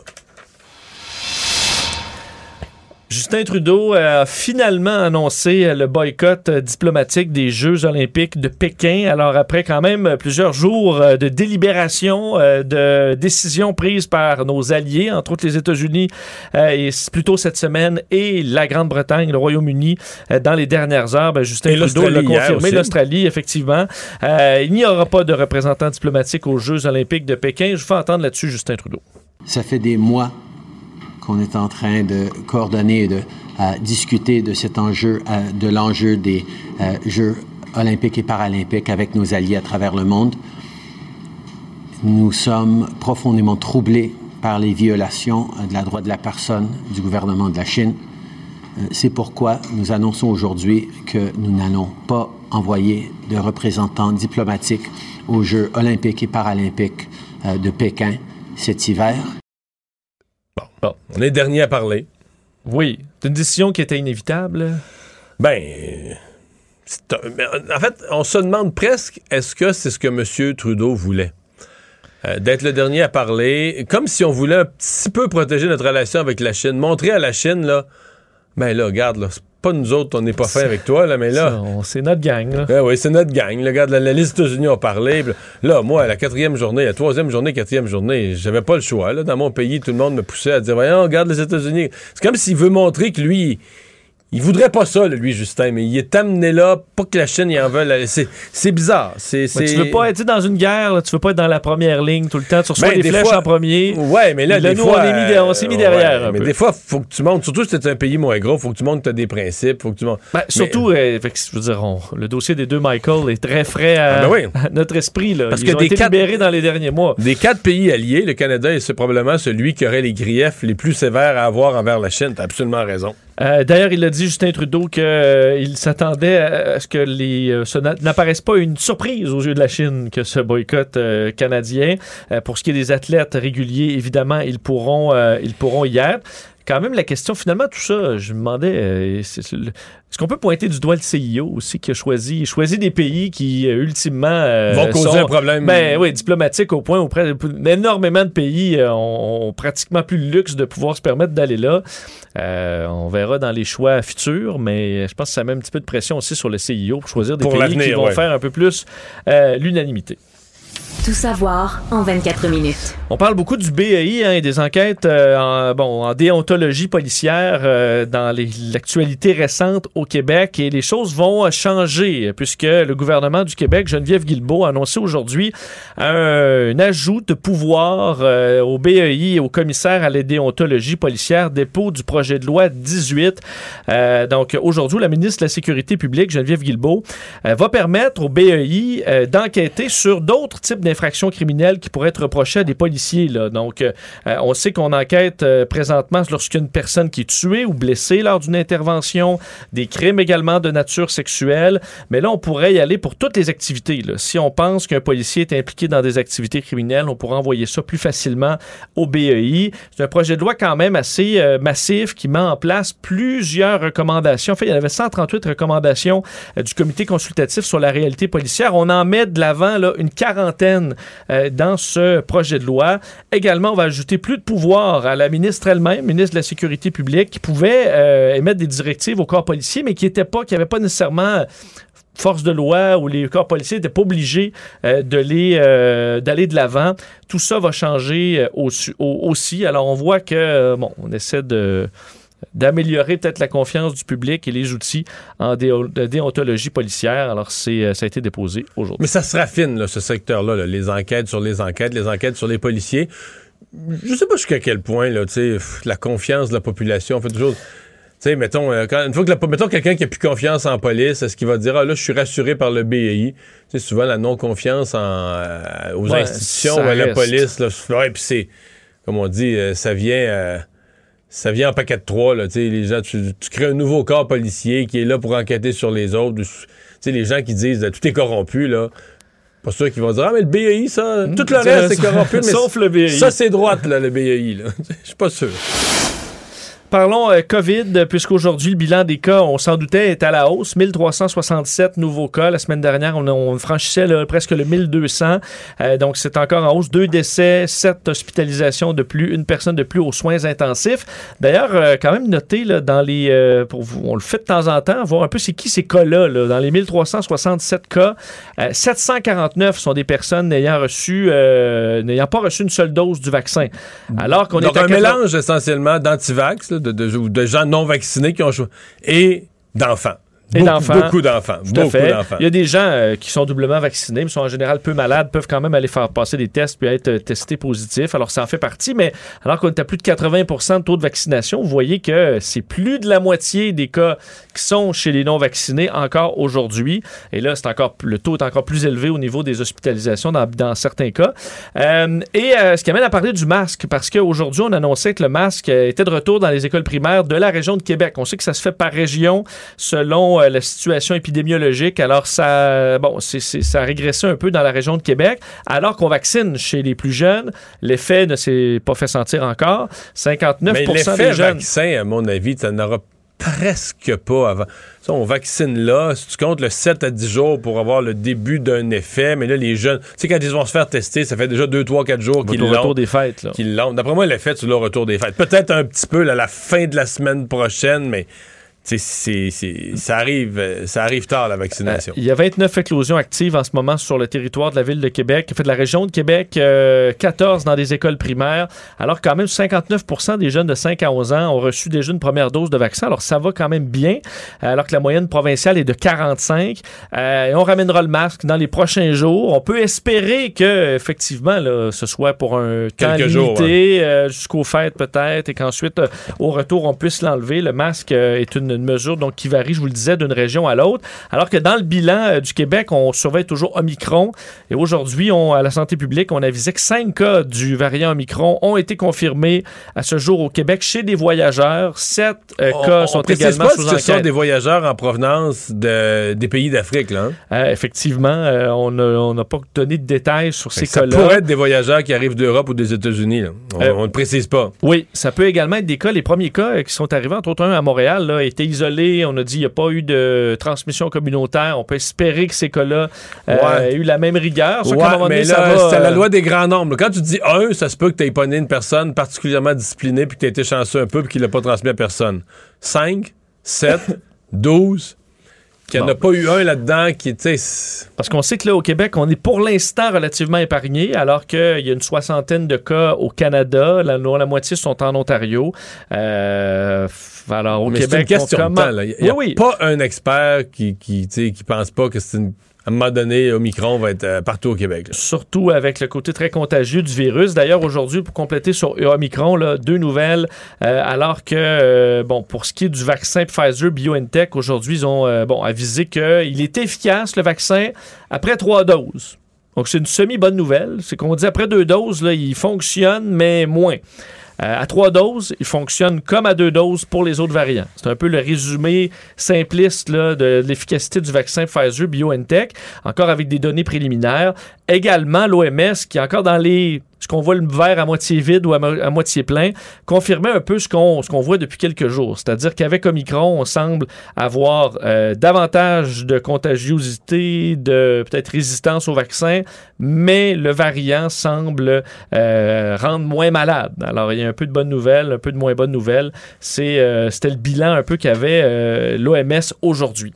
Toujours sur la COVID, ben, en Europe, on sait à quel point les cas montent et c'était aujourd'hui jour de durcissement de restrictions. Là. Entre Mais dans autres, plusieurs pays. Hein. plusieurs pays. Euh, Danemark, par exemple, annonce, bon, on dit fermeture des écoles. C'est que euh, pour le congé des fêtes, on va l'allonger. On va le commencer plus tôt et on va le terminer plus tard pour espérer une baisse de contamination. On envoie les gens en télétravail. On ferme également les, euh, bon, les, les- les boîtes de nuit où ce sera interdit euh, de vendre de l'alcool dès minuit là, En dans France, les bars, en les France, c'est le restaurants. cas aussi, les, les- on peut plus danser. France, c'est, terme- en fait, France, on, ferme là, les discothèques pour ce qui est des euh, restaurants et tout ça. Euh, ben, la danse également sera euh, terminée dans bars et restaurants, mais les discothèques, eux, bon, vont fermer jusqu'au 6 janvier. D'ailleurs, ça arrive après que le The Lancet avait dévoilé une, une étude montrant que les boîtes de nuit, c'est un endroit vraiment où la COVID se transmet de façon importante.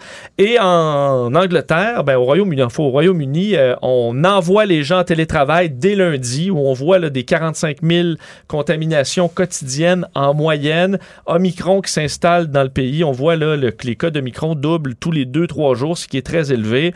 On ramène le, le passeport vaccinal qui est contesté par une partie des, euh, des députés d'opposition et de la majorité conservatrice, même dans le parti, est introduit en Angleterre. Discothèques, les lieux de grand rassemblement. Alors tout ça dès lundi où on demande les gens à- aux gens de travailler chez eux.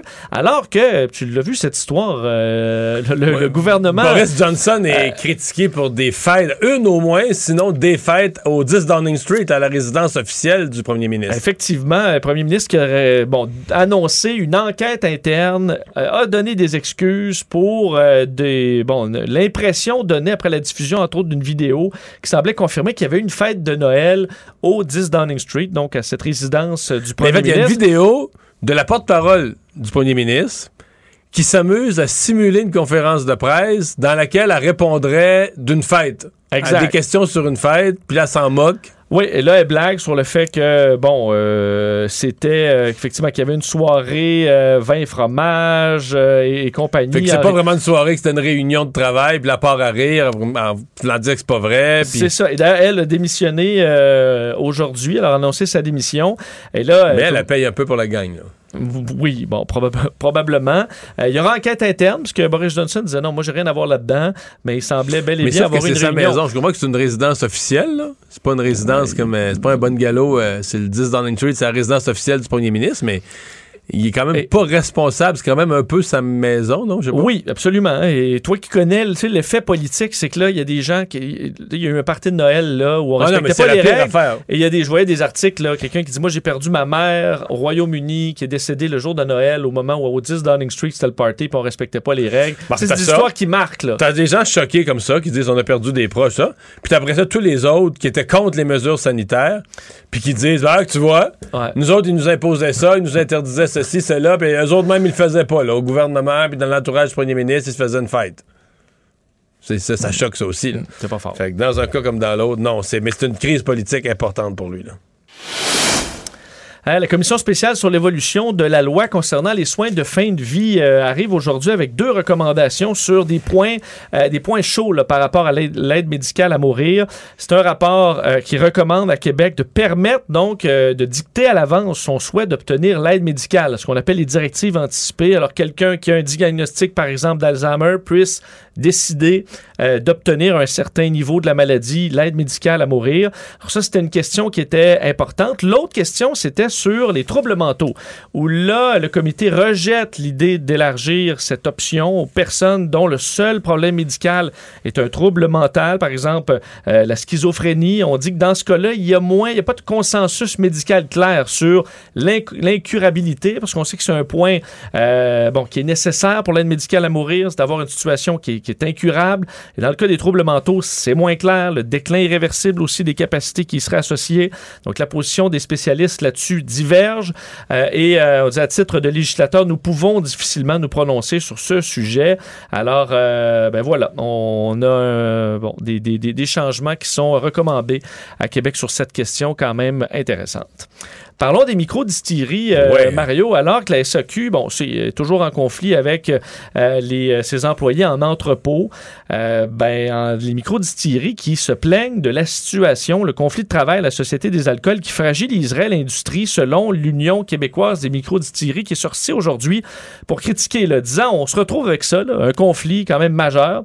Euh, alors que de réclament depuis longtemps euh, qu'on mette fin à la majoration de 52% sur les ventes à la propriété. là. Donc, une taxe pour vendre euh, l'alcool carrément où on la produit. Là, si on fait un petit tour euh, des producteurs au Québec. Euh, Jonathan Roy, président de l'Union québécoise des microdistilleries, disait alors que nous pourrions tirer profit de cet engouement là, que connaît notre secteur, le gouvernement doit mettre fin à cette injustice s'il souhaite, là, a- comme il le dit, préserver notre industrie. Mais c'est épouvantable, leur situation. Pas de- leur produit n'est plus ces tablettes. Puis une partie de leur produit est dans les entrepôts de la SAQ puis dans leurs entrepôts à eux. Là. Mais il n'y a plus ces tablettes. Donc, ils n'en vendent plus. Les jeans québécois, tout le succès, des... ils s'en vendent plus. Ou très peu. Parce y a un petit peu de produits qui restent, mais... Eux, là, ils roulent pas, c'est un inventaire. Et le mois de décembre, c'est la moitié de l'année. La somme des cadeaux, puis des achats de Noël, puis tout ça, c'est presque la moitié de l'année. Et là, ils n'auront pas de mois de décembre. Et, et je trouve qu'on parle beaucoup, là, la SAQ, j'entends les gens, les tablettes, les tablettes. Moi, je pense sincèrement que le commun des mortels, on va avoir notre vin. Oui. On n'aura peut-être pas exactement toute la, tout, choix, tout mais le temps la sorte qu'on veut, mais on va avoir le vin qu'on a besoin. Et à mon avis, le drame du conflit à la SAQ, c'est beaucoup. C'est trois types de petites entreprises, pour la plupart pas très riches. Les restaurants, euh, les micro-distilleries. Et il y en a une coupe de grosses au Québec là, qui ont pris de l'envergure, mais la plupart, c'est des très petites entreprises. Puis c'est le propriétaire, comme on dit, il est manche roulé, puis il, il est dans, il est à la fois dans la comptabilité, dedans, il, est dans, il est dans le gin, puis dans la comptabilité, puis dans, dans- dans la, la livraison, il est dans tout, tu sais. Et les, on les oublie aussi, mais les, les petites agences d'importation. Beaucoup d'agences qui importent, c'est pas des grosses business, ils importent 10, 20, 15, 20, tu sais, ils importent une liste limitée, puis ils ont leurs clients, puis tu sais, leurs clients, c'est à la fois des particuliers, puis des restaurants, puis des- tout ce monde-là, euh, Ils sont obligés par la loi de passer par la SAQ, puis là, Oh, ça, on leur a fermé le robinet. Ça, là. le public comprend peut-être pas ça. là. Ils ne peuvent pas vous livrer une caisse de vin. Ça doit passer, ça doit transiter par les entrepôts de la SAQ. Donc, présentement, dans plusieurs cas, là, c'est jamais, c'est figé dans les entrepôts de la SAQ. Ils peuvent plus rien faire, peuvent pas servir leurs clients, font pas vraiment de nouvelles ventes parce qu'ils peuvent pas garantir la livraison. C'est ton percepteur de taxes qui te garde ta marchandise. Là. En attendant. Ouais. Puis là, il est en grève. Puis il est en grève. Je comprends la frustration, alors que non seulement les gens auraient consommé euh, ces produits-là pendant le temps des fêtes, mais l'auraient donné en cadeau aussi. Euh, Puis ils ça se reprendront pas en janvier en février. Là. Si le conflit de travail se termine, là, ils se reprendront. Les, revenus que tu as perdus en décembre, là, comme- c'est comme quand il y a un problème de météo pour les, les propriétaires de serre au printemps. Là, ils disent, on se reprendra pas au mois de. Tu sais, ce que tu pas vendu en plan et en jardinage, tu ne te reprends plus. Donc, c'est des pertes importantes pour des petites entreprises.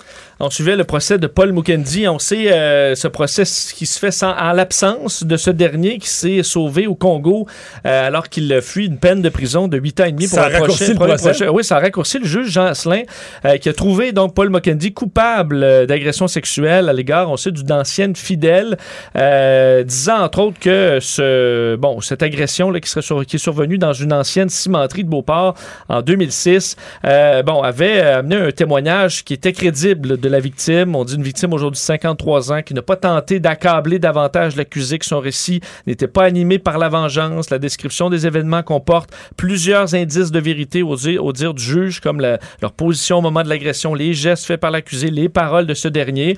Euh, et on dit le tribunal croit la plaignante lorsqu'elle dit avoir été agressée sexuellement. Son témoignage apparaît sincère, crédible et fiable. Elle répond aux questions de façon claire. Il n'y a pas de contradiction dans son euh, témoignage. Alors, euh, bon, est-ce qu'il lira et copera de, de sa sentence un jour, sachant qu'il a fui? On verra, mais au moins le procès qui va, somme toute, de l'avant.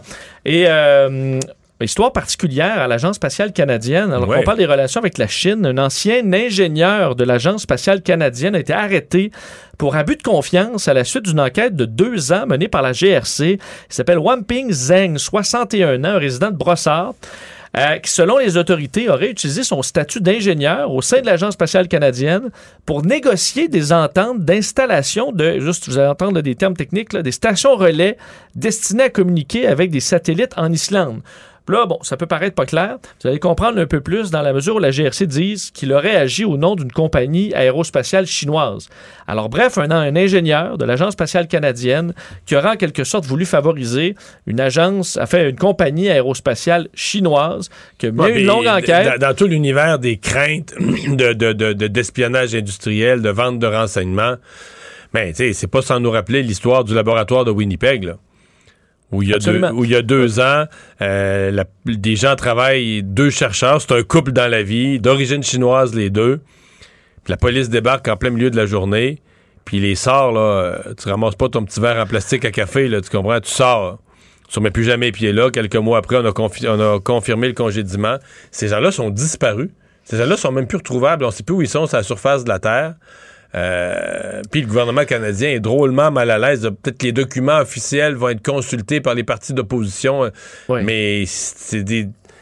Il y a vraiment euh, des craintes d'espionnage industriel au Canada qui sont de plus en plus euh, senties. Et là, quand tu touches à la euh, télécommunication et des questions de sécurité nationale Ouais, je là-dessus, on se demande jusqu'où euh, il peut y avoir des agents infiltrés euh, aux plus hauts échelons de- de- des systèmes canadiens, in- incluant l'Agence spatiale canadienne. Donc, données inquiétantes. Et je termine avec Google Canada, Mario qui a dévoilé ses mots les plus recherchés Oui. de l'année donc au pays. Vaccination, alors entre autres des vaccinations COVID à proximité, des gens qui de la vaccination, euh, ça s'est retrouvé au top des recherches, tout comme euh, des informations générales sur le vaccin, le terme passeport vaccinal, les Canadiens qui ont recherché aussi euh, davantage sur les pensionnats autochtones cet été pour tenter d'avoir de l'information, l'élection de Justin Trudeau qui est au sommet, entre autres, de, en fait, dans le parmi les actualités les plus recherchées.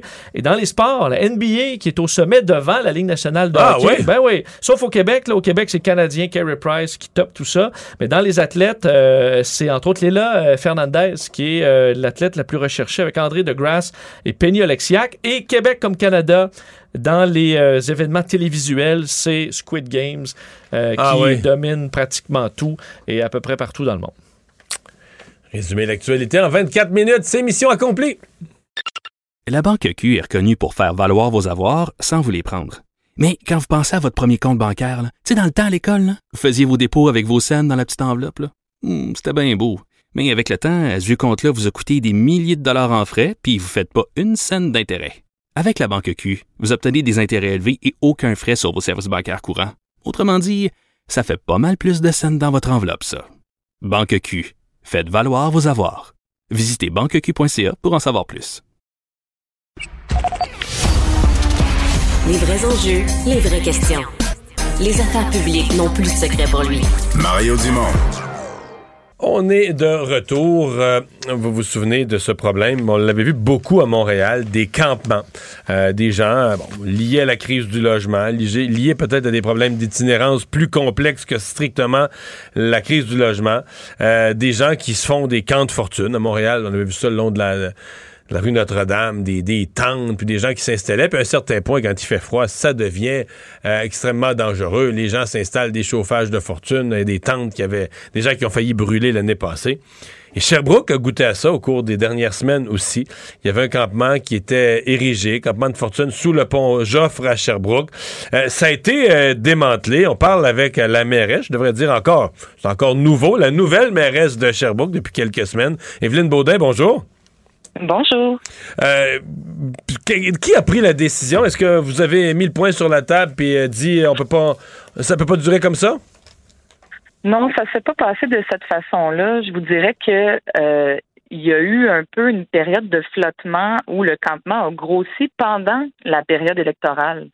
Euh, c'était plus difficile d'intervenir pour les services parce qu'il n'y avait pas de directive politique. Puis quand je suis arrivée, là, euh, je vous dirais que c'est à la fois le service incendie, le service de police et les organismes communautaires qui, d'une seule voix, sont venus me voir puis ont dit il faut faire quelque chose parce que euh, avec l'arrivée du temps froid, ça va empirer à la fois euh, les risques d'hypothermie augmentent et aussi les risques liés aux incendies parce que plus il fait froid, plus on utilise de, chauffage d'appoint, plus on, fait des feux pour se chauffer. Alors, euh, c'est vraiment venu du milieu, des gens qui sont intervenants et intervenantes sur le terrain qui nous ont demandé mmh. d'intervenir. Ça n'a quand même pas d'allure. Je veux dire, c'est un problème. On l'a vu à Montréal. Maintenant, vous l'avez vécu à Sherbrooke. Euh, est-ce qu'il fallait tolérer ça au jour 1, que des gens, euh, n'importe où sur un terrain public ou semi-public, euh, s'installent un campement, plantent leur tente? Je vous dirais que ce qui était le plus problématique, parce qu'il y en a eu depuis longtemps des campements dans toutes les villes, à Sherbrooke aussi, mais c'était souvent des personnes plus isolées. Là, le fait que les gens se rassemblent et que ça devienne un lieu euh, qui attire les gens, parce que c'était pas toutes non plus des personnes qui, qui venaient de Sherbrooke. Euh, puis ça devenait aussi un lieu euh, euh de rassemblement, un lieu de consommation. Euh, et, et, là, c'est là où ça devenait plus risqué. à la fois, comme je disais, incendie ou hypothermie ou méfait. Euh, également qui pouvaient survenir par le fait que les gens se rassemblaient. Donc, je dirais que effectivement, il faut euh, il faut intervenir le plus tôt possible pour éviter que, que, que ça se construise et que ça prenne de l'ampleur parce que plus c'est plus c'est grand, plus c'est difficile euh, d'intervenir parce que les gens sont bien installés, leurs choses s'accumulent aussi, ils, deviennent puis là une fois que leurs choses sont accumulées puis qu'ils sont installés, c'est plus difficile de les convaincre de se tourner vers les ressources communautaires. Euh, il y avait des gens, par exemple, à Sherbrooke, qui voulaient pas. Euh, nous, notre campement était vraiment littéralement l'autre côté de la rue d'un refuge. Et euh, c'était difficile de les convaincre de juste aller passer une nuit dans le refuge parce qu'ils voulaient pas quitter leurs choses et risquer de se faire voler leurs choses. Ouais. quand vous dites c'est un problème qu'il faudra éviter ou est-ce qu'on comprend que l'an prochain, par exemple, au printemps prochain ou à l'été prochain, c'est quelque chose euh, pour lequel vous allez, ça va être tolérance zéro? Vous laisserez, vous laisserez pas euh, faire ça une seule journée pour pas que personne s'installe puis en attire d'autres? Ce qu'il faut comprendre, c'est que euh, on a toujours eu une approche très humaine là-dedans. On essaye d'aller parler aux gens. Puis moi-même, quand je suis allée sur le terrain, j'ai parlé avec un monsieur, un itinérant, il s'appelle André. Je, euh, lui, euh, je expliquais le risque lié au, site, puis il comprenait, puis il était d'accord. Il n'était pas d'accord avec le fait que il avait l'impression de perdre un peu un, chez lui, un chez soi, mais euh, il comprenait le, le, le fait qu'on n'avait pas le choix de le faire. Donc, il faut toujours garder une approche humaine là-dedans parce que sinon les gens se braquent, puis c'est juste pire. Et là, euh, quand les gens se mettent à se braquer, il y a aussi des gens qui ne sont pas des personnes itinérantes, qui sont juste des personnes qui font la promotion d'un espèce de mode de vie alternatif euh, en marge de, de la société, qui viennent se joindre finalement à ça. Et là, ça devient plus difficile. Puis moi, je vous dirais, on a une nouvelle conseillère municipale à Sherbrooke qui vient de Rio de Janeiro. Puis elle, euh, c'est, on parle pas du tout là, de la même chose, mais euh, elle, a, est beaucoup plus euh, drastique là, par rapport à tout ça parce que euh, jusqu'où ça va aller si on se met à à, à Il y a des pays qui ont connu ça et créé de, de, de, de- véritables bidonvilles avec des, des foules de personnes. là. C'est pas, euh, c'est pas simple. ça, Je pense- puis- on n'est pas sur le bord de ça ici quand même. Euh, Est-ce que Sherbrooke a un gros problème d'itinérance? Ben euh, oui, ça, ça reste un problème. Puis ce, qui, est difficile, c'est que euh, nos instincts naturels d'être humains bienveillants nous nous guident pas toujours vers les bonnes solutions. Euh, ce qu'on voit, c'est effectivement on sent qu'il y a un phénomène accru d'itinérance qui vient, oui, de problèmes sociaux complexes, du fait que les gens ont une moins bonne santé, qu'il y a plus de gens avec la crise du logement, mais il, faut faire attention parce que c'est pas un lien direct. C'est pas des gens qui ont été mis à la porte de leur logement qui se retrouvent dans la rue. Pour la plupart, ça va, c'est comme une espèce de chaîne là, entre euh, être dans la rue puis avoir un logement normal. Souvent, ben, il faut d'abord aller dans un refuge, ensuite dans une ressource spécialisée de transition, puis ensuite peut-être vers du logement subventionné, puis ensuite vers du logement conventionnel. Alors, euh, mais, mais reste que un bout de la chaîne va avoir une influence sur l'autre bout. Puis quand je vous disais que euh, faut faire attention à nos instincts naturels, c'est que quand il y a des campements comme ça qui, qui, qui sont très visibles, qui sont très gros, la population générale va avoir tendance à aller donner directement à ces campements-là plutôt que de passer par le chemin traditionnel des organismes communautaires.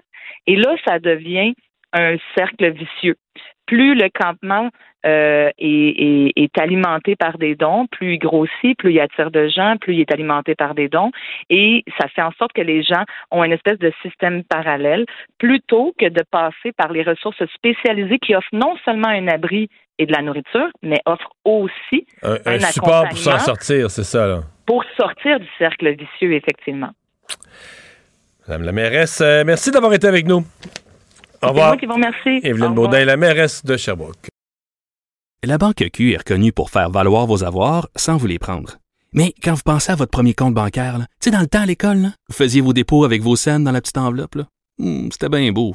Mais avec le temps, ce vieux compte-là vous a coûté des milliers de dollars en frais, puis vous ne faites pas une scène d'intérêt. Avec la Banque Q, vous obtenez des intérêts élevés et aucun frais sur vos services bancaires courants. Autrement dit, ça fait pas mal plus de scènes dans votre enveloppe, ça. Banque Q. Faites valoir vos avoirs. Visitez banqueq.ca pour en savoir plus. Mario Dumont, un vent d'air frais. Pas étonnant que la politique soit sa deuxième nature. Vous écoutez Mario Dumont et Vincent Dessureau. Emmanuel Latraverse. J'ai pas de problème philosophique avec ça. Mario Dumont. Est-ce que je peux me permettre une autre réflexion? La rencontre. Ça passe comme une lettre à la poste. Il se retrouve à enfoncer des portes ouvertes, là. La rencontre Latraverse. Dumont. Emmanuel Latraverse se joint Mario Dumont et moi. Bonjour Emmanuel. Bonjour. Bonjour. Euh, les choses débloquent finalement dans le conflit euh, qui touche les CPE, là, entente de principe avec la CSN, euh, avec la FTQ. Est-ce qu'on peut s'attendre à ce que pour les parents, ce soit euh, d'ici quelques jours un dossier clos? On l'espère et je pense que eux l'espèrent et que la ministre euh, Lebel aussi l'espère là, parce qu'on en est rendu à un point où c'est difficile. C'était déjà difficile la semaine dernière de voir comment on pouvait trouver un terrain d'entente en regardant, en les regardant se crêper le chignon de part et d'autre.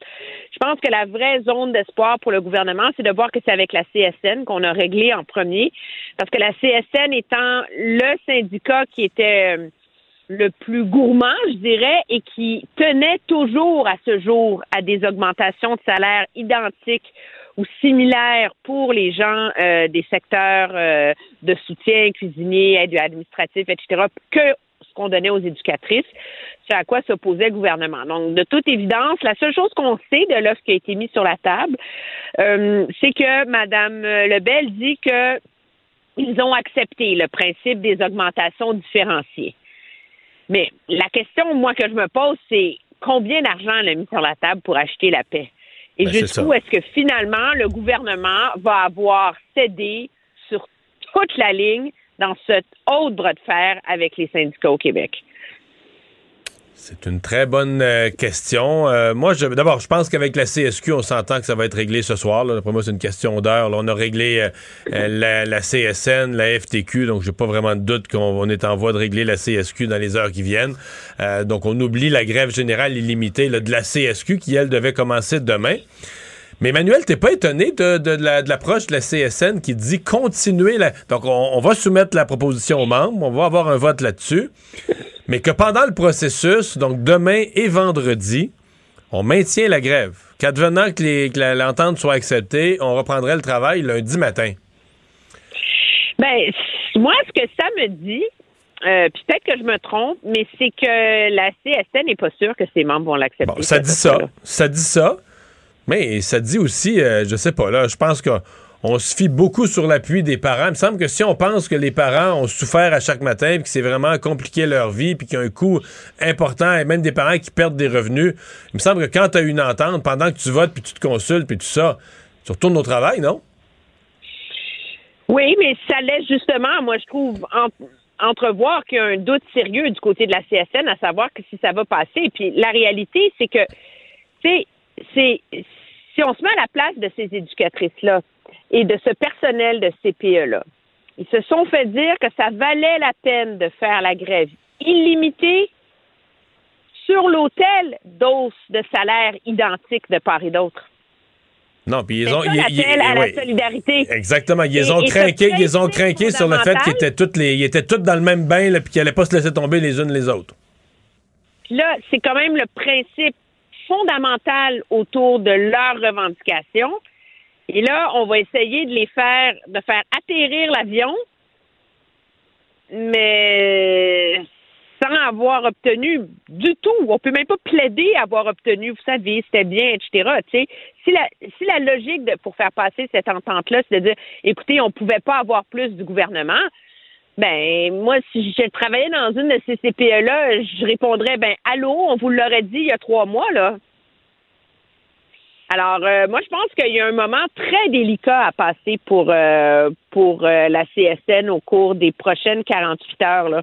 Et c'est ce qui me fait dire que je suis pas si certaine que ça, que ça va passer comme une lettre à la poste. Que ça pourrait Donc, être battu, là. On, on vient de le vivre, euh, on vient de le vivre à la SAQ. On vient exactement de vivre ça avec les employés d'entrepôt de la SAQ, Puis on l'exécutif l'avait vécu syndical. avec les infirmières l'an dernier aussi. C'est vrai. La première entente de principe euh, que Nancy Bédard avait signée avait été rejetée par, euh, par, euh, par ses membres. Ceci étant dit, c'est son fait un peu là, de projection. Si vraiment le gouvernement réussit à s'entendre ce soir avec euh, la CSQ, OK? Euh, et que Mme Grenon est capable de convaincre ses membres de pas sortir demain, puis d'entériner l'entente. Fait que là, tu as une entente avec la CSQ, tu as une entente avec la FTQ. Là, le gouvernement, il a tous les moyens qu'il veut pour euh, imposer une loi spéciale. là.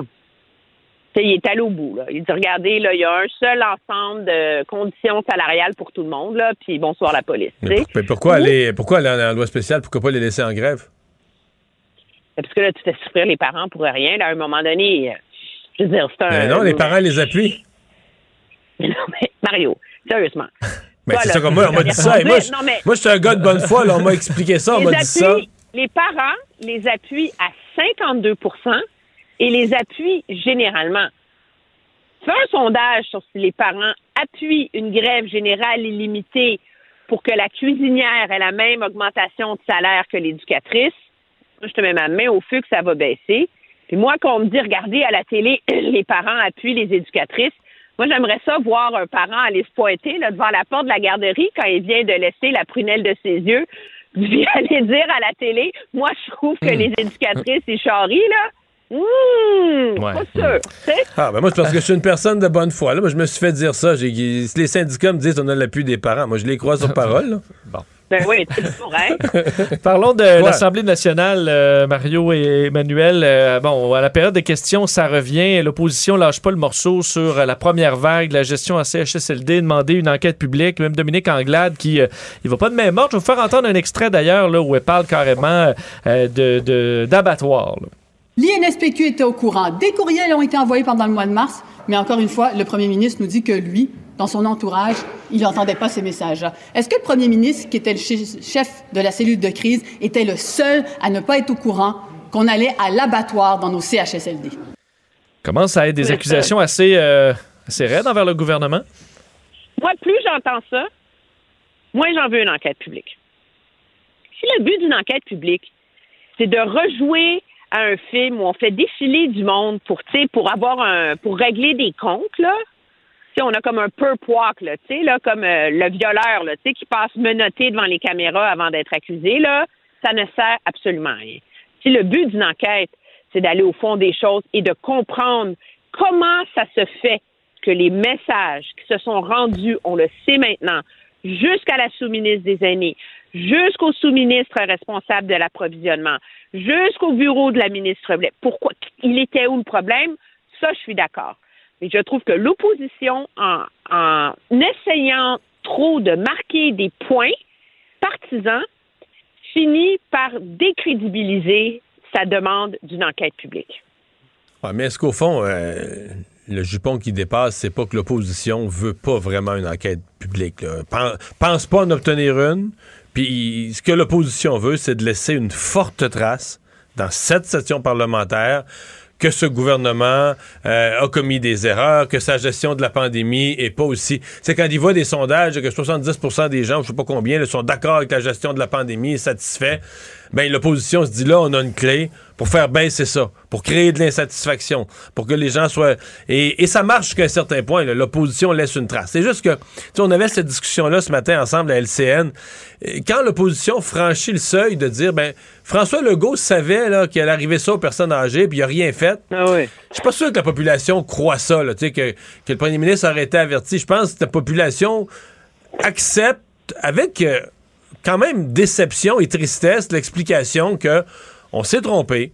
On a mis tout l'accent sur les hôpitaux. On voulait soigner le monde dans des, urgences ou des, soins intensifs ou dans des hôpitaux qui allaient accueillir des patients. On a sous-estimé le danger des CHSLD. Puis euh, nos CHSLD étaient déjà des institutions fort mal en point, donc il est arrivé la catastrophe. Moi, je pense que ça, ce que je viens de résumer, c'est pas loin de la, vérité. là. C'est pas mal ça qui est arrivé. Et c'est pas vraiment nié par personne. L'histoire horrible euh, de conséquences, mais pas vraiment personne qui la nie, que c'est ça qui est arrivé, qu'on a négligé. Est-ce qu'on a raté certains signaux?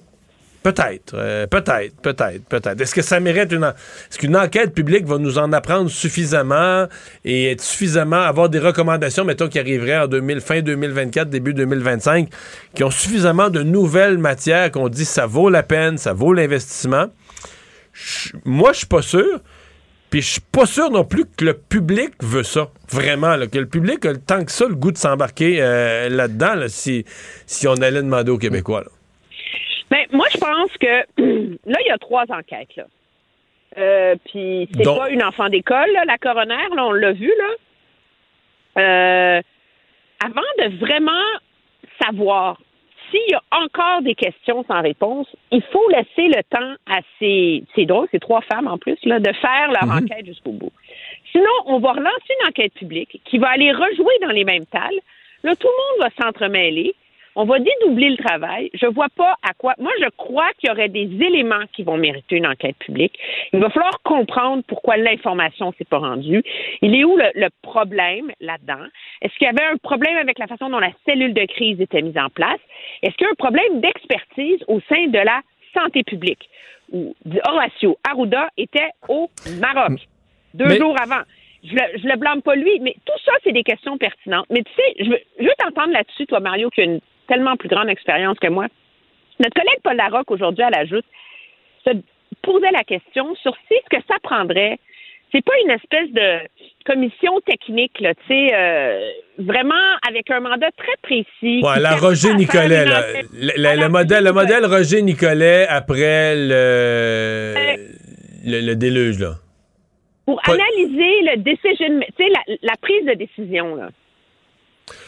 Peut-être. C'est pas fou. C'est une suggestion qui est, qui est intéressante. Mais tu vois, moi, c'est drôle. On parle d'une enquête publique. Euh, si on avait une enquête publique à, faire, on dit on la fait. Là. Bon.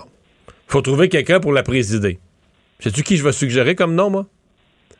Jeanne Kamel. Pour vrai. Une personne qui a l'expérience de, de questionner les gens, du système de santé. Puis ça donne qu'un coroner, puis présentement, elle préside une étude sur les décès en CHSLD. Mais là, c'est parce que l'opposition demande, par contre, ça. L'opposition, c'est pas juste les CHSLD, c'est sur l'ensemble de la gestion de la pandémie, là, de la sécurité civile. Ah de la- mais ils veulent aller euh, voir de- les contrats. de l'éducation, non, mais de de l'éducation, etc. Et là, On en t'imagines-tu... a pour 10 ans, là. Ah oui, on en a pour des années, c'est ça. On s'embarquerait dans quelque chose d'extrêmement lourd. Merci, Emmanuel. Au revoir. Le hockey a tellement évolué, les jeunes maintenant, ils ont des skills comme ça se peut pas. Puis ces kids-là, ils rêvent à... Jean-François Barry. Un animateur pas comme les autres. Salut Jean-François. Allô, allô Mario. Difficile d'avoir un match plus euh, décevant euh, que ce que le Canadien a vécu hier. Oui, pour eux, au moins pour nous, on a eu un bon spectacle. euh, Ouais, mais quand même, ça Bon. finit. Là. ouais, ça fait mal, mais au moins, c'est mieux que se faire planter 6-0. Ah ouais, Mario. le public a eu le temps de chanter la la la et goodbye. là. Peut-être peut-être un peu tôt. Là, euh.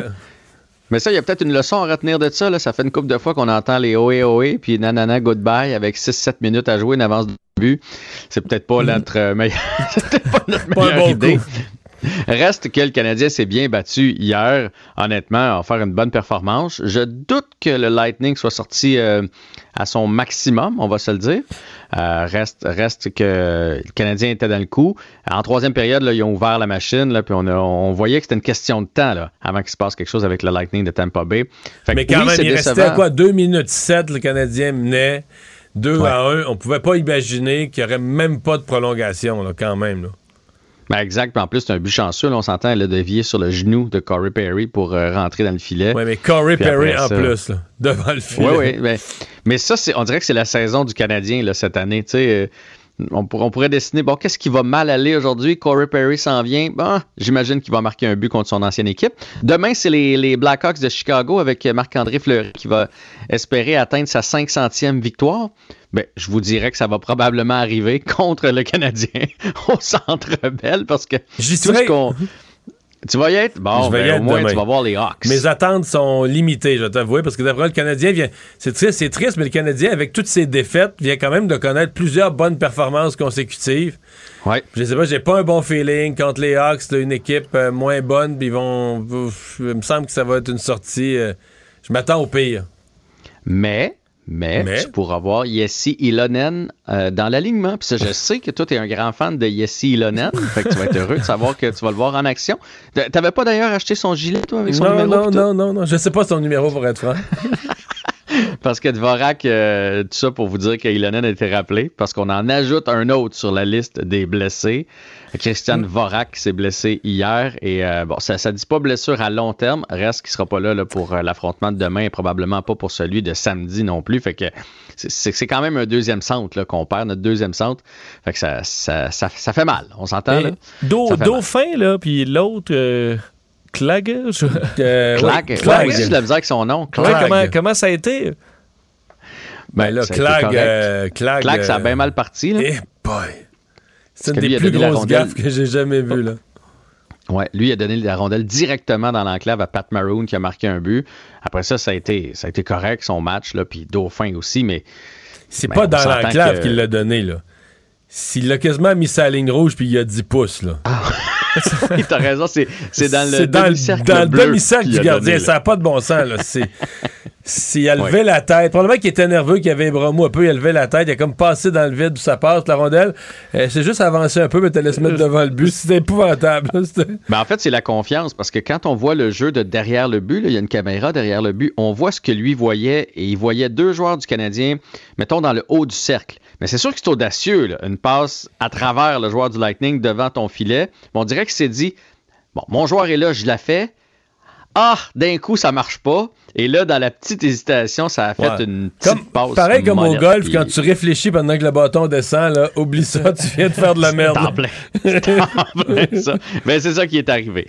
Euh, juste vous dire en passant qu'ils ont donné le but finalement à Jonathan Drouin. hein. Ça a été sorti aujourd'hui par la Ligue nationale de hockey. Le but d'Hoffman avait été dévié par euh, Jonathan Drouin. Donc le avait but été va à sa effleuré, fiche. hein, ouais. Effleuré, mais ça compte quand même. Et la bonne nouvelle du jour, parce que je vais essayer de trouver des bonnes nouvelles quand même, sinon l'année va être longue, c'est qu'aujourd'hui, Carey Price était sur la glace, messieurs. Bon. Et avec son équipement de gardien de but, il n'était pas en joueur, là. il était dans son équipement de gardien de but. Mais j'ai Euh, vu les images, il faisait les étirements, tout ça, il a les genoux pas si pires, là. Ben, en tout cas, toi puis moi, on fait pas ça, on est d'accord? Ben moi, je fais ça, je marche plus. mes genoux. Non, mes non. genoux, t'es oubliés. Mon genou gauche, entre autres, qui fait tout le temps mal, oublie-le si je fais ça. Là. Non, non, mais c'est clair que lui, ces étirements-là, il les a déjà fait dans le gymnase avec euh, tous ses physiothérapeutes puis tout le monde alentour de lui. Là. Il n'y avait rien de nouveau pour lui, mais le fait de le voir en équipement de gardien, c'est une bonne nouvelle. Il n'a pas encore reçu de lancer, mais tu sais, au moins, ça progresse parce que euh, pendant un bout de temps, on se demandait si on n'était pas en train de revivre la saison d'il y a quatre ans, là, lorsqu'il s'est blessé en début d'année, puis qu'on disait tout le temps euh, euh, deux semaines, ben, finalement un mois, il devrait être de retour après les fêtes. Puis finalement, on ne l'a jamais revu. Là. Vous vous souvenez de ça? Puis non seulement un retour au jeu pour le Canadien, mais on s'entend que lui et euh, plusieurs partisans commencent à avoir les yeux sur les Olympiques. Ça demeure le gardien numéro un pour le Canada présentement, mais il va devoir à un moment donné arrêter des rondelles s'il veut qu'on lui fasse confiance pour euh, porter le fleur, euh, pas le fleur de lys, la, la feuille d'érable. Je, je sais pas si ça rentre dans les bonnes nouvelles. En tout cas, pour Jeff Molson, oui. Peut-être pas pour les fans, parce qu'on a parce que même si le CH marche pas pantoute, ça vaut quand même une fortune. Oui, puis ça, ça continue d'augmenter. D'ailleurs, la majorité des équipes de la Ligue nationale de hockey ont, ont pris, ont pris de l'argent. C'est Forbes, là, comme d'habitude, qui a sorti son classement. Le Canadien est toujours troisième. Et la valeur du Canadien, c'est 1,6 milliard de dollars. Quand même. Troisième C'était derrière une, les Leafs. c'était une bonne décision de vendre les Nordiques pour 75 millions à l'époque. Une grande. Une grande décision. les gens qui se pensaient économistes, il faut pas mettre de l'argent public là-dedans, faut pas mettre de l'argent public, Hey, il y a de l'argent des contribuables là-dedans. Ça valait 75 millions, ça en vaudrait. Écoute, je dis, 60 je dis 750 aujourd'hui, mais j'en mets pas assez, je le sais, ça vaudrait plus que 750 millions les Nordiques aujourd'hui. Surtout si jamais tu inclus le, le Colisée. là, parce que les Qui a été construit de toute façon en passant, là. Oui, exactement. Parce que les pires équipes, là, même, même si les, les- les Nordiques, évidemment, ne, vaudraient pas aussi cher que le Canadien, là, reste que les sénateurs, qui c'est un peu moribond du côté d'Ottawa, c'est 525 millions. La pire, c'est 400 millions avec les Coyotes. Fait que c'est sûr que les Nordiques vaudraient au moins ça. Un marché comme Winnipeg, là, on parle d'un 600 millions, Calgary 800 millions, donc... Surtout après les Ben, trois Coupes ça. Stanley qu'on aurait gagnées. là. Oui, bien dit. Ben ouais, je sais pas si Patrick Roy serait allé avec les Nordiques par contre. Euh, je suis pas sûr qu'on l'aurait échangé. Mais les deux premières fortunes, c'est les Rangers à 2 milliards. Ils ont pris 21% cette année. Et les Leafs, deuxième à 1,8 milliards de dollars. Tu vas nous parler un petit peu de golf? Ben en fait, j'avais peur que Tiger Woods revienne avant Carey Price finalement, mais Ah euh, Tiger Woods, moi je, moi je pensais pas qu'on allait le revoir sur un terrain de golf, de la manière qu'on parlait de lui, des vis dans les jambes, les os sortis, euh, etc., etc. Mais finalement, il va faire un retour à la compétition. C'est là y qu'il y a eu accès à un bon chirurgien. Oui, sûrement. Donc, 288 jours après son accident, il a annoncé qu'il va faire un tournoi avec son fils euh, euh, Charlie. Euh, c'est le championnat de la PNC. C'est un championnat qui est père-fils. Là, Évidemment, c'est pas un vrai tournoi. Puis il, l'a dit lui-même. Attendez-vous pas que je sois au niveau de ce que vous avez connu. C'est un deux balles meilleure balle. Reste que de revoir Tiger Woods sur un terrain de golf. Avez-vous pensé les caméras qu'il va avoir là-bas, les codes d'écoute, C'est etc. déjà Ça va un exploit, puis s'il joue mal, son fils, son fils va le traîner sur son dos. là. Son fils va, va le traîner dans la partie. Hey, merci, à demain. La Banque Q est reconnue pour faire valoir vos avoirs sans vous les prendre. Mais quand vous pensez à votre premier compte bancaire, tu sais, dans le temps à l'école, vous faisiez vos dépôts avec vos scènes dans la petite enveloppe. là. Hmm, C'était bien beau. Mais avec le temps, à ce vieux compte-là vous a coûté des milliers de dollars en frais, puis vous ne faites pas une scène d'intérêt. Avec la Banque Q, vous obtenez des intérêts élevés et aucun frais sur vos services bancaires courants. Autrement dit, ça fait pas mal plus de scènes dans votre enveloppe, ça. Banque Q. Faites valoir vos avoirs. Visitez banqueq.ca pour en savoir plus. Mario Dumont et Vincent Dessureau. Des propos crédibles, avec des fois un brin de sarcasme. Ben, quand les nouvelles sont moins crédibles. Mario Dumont et Vincent Dessureau. Cube Radio. Cube Radio. Cube Radio. En direct à LCN. Dans les studios de Cube Radio, nous attend Mario Dumont. Euh, Mario, euh, les CPE, enfin une entente avec deux des syndicats, la CSN, la FTQ. Et quand on pense à la CSN, c'est certainement la plus militante euh, des organisations. Et c'est elle qui avait amené en grève illimitée euh, ces syndiqués. Oui, absolument. Et c'est aussi eux qui avaient la position la plus rigide au départ où euh, les employés de soutien, cuisine et autres de- devaient avoir la même augmentation. Ils ont clairement cédé là-dessus. Bon, euh, c'est une bonne nouvelle, il n'y a pas de doute, globalement, pour les parents. euh, une grève qui se prolongera pas. Je m'attends, sincèrement, Pierre, je m'attends à ce qu'il y ait une entente avec la CSQ. Il y a deux syndicats sur trois qui ont réglé. À mon avis, là, avant, euh, minuit, on aura une entente avec la CSQ parce que, techniquement, s'il n'y a pas d'entente, la CSQ commence une nouvelle grève générale illimitée demain matin. Alors, je vois mal, dans l'état actuel où on règle, qu'on va commencer une nouvelle grève. Euh, remarque cependant sur la décision de la CSN, parce que souvent, lorsqu'ils entendent comme ça, c'est normal, on consulte les membres, ce sont les membres qui doivent voter, mais lorsque l'exécutif syndical, lorsque les négociateurs arrivent à une entente, on, on interrompt la grève. C'est-à-dire qu'on va prendre le vote là, à un moment où les travailleurs, les gens reprennent le travail, surtout lorsqu'il s'agit de donner un service public aux parents.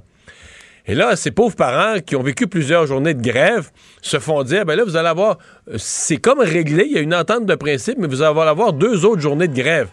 Alors, sincèrement, en ce qui me concerne, c'est un certain pied de nez aux parents. On a dit depuis le début, ah, les parents appuient les éducatrices, les éducatrices qui ont dit, on remercie les parents de nous appuyer. Mais les, les parents qui les auraient appuyés tout le long, se font dire au dernier moment, ben, on a une entente, mais ah ouais, deux jours de grève de plus, là, juste pour être bien certain. Euh, Je sais pas jusqu'à quel point ça va être s'ils vont apprécié. la recommander ou pas, cette entente? Bon, ça, c'est une autre question. Peut-être qu'on on continue la grève parce qu'on pense que le risque est tellement grand que le vote passe pas. On pense que le risque est tellement fort que l'entente soit rejetée par les membres qu'on se dit, mais de toute façon, on est mieux de pas interrompre la grève. Là, préparons-nous à ce qu'elle va continuer à compter de lundi. C'est peut-être ça aussi, je l'ignore. Eh, mon Dieu. Attendons voir alors au cours des prochaines heures. Maintenant, les CHSLD, les partis d'opposition reviennent encore aujourd'hui, continuent de frapper sur le clou, marteler. euh, on lâche pas le morceau, on veut une, enquête- une enquête publique indépendante. Oui, et euh, bah, je pense qu'à ce point-ci, le, le- le- le véritable but des partis d'opposition, c'est de marteler. Les partis d'opposition ont bien vu que les gens sont satisfaits de la gestion de la pandémie et on veut marteler l'idée qu'il y a eu un problème euh, important dont le gouvernement porte une responsabilité avec la gestion euh, de la crise dans les CHSLD. Donc, je pense pas qu'on. Le gouvernement ne déclenchera pas une, en- une enquête publique indépendante. Il y a déjà trois enquêtes en cours. Il y a celle du coroner qui se continue, euh, où on invite des témoins, puis on réinvite les gens une deuxième fois au besoin. Donc, on fouille cette question-là. Je pense pas que le gouvernement va aller, euh, va aller à une autre enquête là-dessus. Ceci dit, euh, l'opposition aura réussi. Je pense quand ils vont faire leur bilan de session à la fin de cette semaine, l'opposition va dire on a soulevé des questions, on a marqué des, on a marqué le coup. Remarque ce matin, je suis pas certain que Mme Anglade, quand elle utilise le mot abattoir, je comprends qu'elle veut en mettre plus, elle veut grossir l'affaire, elle veut pousser le gouvernement. Euh, pas sûr que ça passe si bien que ça dans le public, que c'est un choix de terme qui est approprié. Tout le monde reconnaît la gravité de ce qui s'est passé, l'infinie tristesse, de, de l'horreur qu'il y a eu dans les CHSLD. Euh, je suis pas certain qu'il faille recourir à ce vocabulaire-là à ce moment-ci. là. Ouais. Ottawa qui annonce à son tour maintenant le boycottage diplomatique des Jeux olympiques de Pékin. Euh, les oppositions qui trouvent que le gouvernement a tardé à annoncer euh, justement qu'il qu'il emboîtait le pas aux États-Unis, à l'Australie, à la- à l'Union, à la, Ré- voyons, le Royaume-Uni. Ouais. Ben, euh, euh, d'abord, je pense que c'est la bonne décision. Je pense que c'est ce qu'il fallait faire. Euh, on comprend qu'il y a une dimension politique au jeu. On saisit bien que la Chine avait une volonté euh, de, de- de- d'en faire une sorte de propagande, à la fois une propagande interne auprès de sa population qu'une propagande internationale, la réussite des Jeux. Et dans l'état actuel des droits humains en Chine, ça aurait été épouvantable que le Canada un peu collabore ou concourt là, par sa présence à, à ce succès de la Chine. Donc euh, ça, euh, je pense que c'est la bonne décision. Est-ce qu'elle est prise trop tard? Ben, c'est parce que c'est certain, Pierre, qu'il y a un côté, quand on voit les autres pays qui, l'ont déjà fait, les États-Unis, l'Australie, euh, le Royaume-Uni, on se dit, ouais, le Canada était rendu... euh, est-ce qu'on, avait encore le choix, une fois que tous nos alliés avaient parlé, il restait à dire, ben moi aussi. c'est un peu le, sentiment que ça donne euh, aujourd'hui. Donc pas le Canada dans une position de force ou de leadership, mais le Canada qui arrive dernier, qui suit, qui dit, bon, ben moi aussi, je vais aller. À, se demander, est-ce que c'est ce qu'on souhaite, dans le fond? Laisser entendre aux Chinois, ben gars, nous, on n'est pas vraiment méchants, on aurait voulu être gentils avec vous, mais là, les autres nous avaient poussés, fait que là, on n'avait pas le choix. C'est un peu le sentiment. Ça te donne pas, disons, une image de force et de leadership pour le Canada. Bon, voilà. Merci Mario. Demain, 10h sur LCN. Au revoir. Au revoir. Alors, euh, Vincent, euh, des nouvelles de l'Ontario. Il y a une tragédie là, qui s'est déroulée euh, dans les eaux euh, juste aux abords des chutes Niagara. Ouais, et euh, suivi, ben, parce que c'est une zone très touristique par beaucoup de gens qui étaient près des chutes Niagara, les chutes américaines. là. Parce qu'une dame, pour une raison inconnue, a plongé dans la rivière Niagara. Entre, elle, en fait, elle est passée entre un pont pour piétons et un pont pour voitures, là, ce qui était confuse ou on sait pas trop. Plongée dans la rivière Niagara, mais juste avant les chutes Niagara, là, à peu Pas près une bonne 40 place pour mètres. tomber à l'eau, là. Ben, pas du tout. La dame est décédée. Euh, on ignore est-ce que justement elle a eu peut-être un malaise. Euh, on a envoyé donc l'hélicoptère des gardes-côtes américaines qui ont euh, gardes-côtes américains qui ont donc descendu un plongeur pour embarquer alors que tu es dans les eaux, dans le vent. Il faisait vraiment pas beau aujourd'hui dans le secteur. On a envoyé des drones. On a pu se rendre à la dame. pour là. se rendre et aller la, la, la, la rechercher pour la hisser, hisser son corps dans l'hélicoptère. Donc, toute une opération. Je sais pas ce qu'on a fait du véhicule, par contre, qui est carrément là sur le bord de tomber dans, la, ri- dans la- les chutes Niagara. Donc, opération euh, très impressionnante euh, aujourd'hui. L'autre nouvelle est plus légère sur l'Ontario. Euh, oui, parce que là, à la LC, bon, à LCBO, là, euh, près de la frontière, il y a des Dans la ville d'Ottawa. il y a beaucoup de plaques, je me souviens, euh, de plus en plus. Nos collègues de TVA sont rendus sur place, entre autres, bon, en Ontario, la Hawkesbury, pour euh, se rendre compte qu'il y a énormément de Québécois qui sont prêts, Mario, à faire des heures de route, là, deux heures de route pour se rendre euh, à la LCBO, faire le plein de produits. Souvent, vont dépenser jusqu'à 1000 dollars pour faire des réserves pour les prochaines semaines et pour le temps des fêtes en raison de ce conflit qui perdure avec les employés d'entrepôt. Euh, donc, il y a de l'inquiétude. On voit particulièrement, depuis qu'on a annoncé 20 personnes, mais on sait qu'il va peut-être avoir des rassemblements importants. Ça prend des réserves.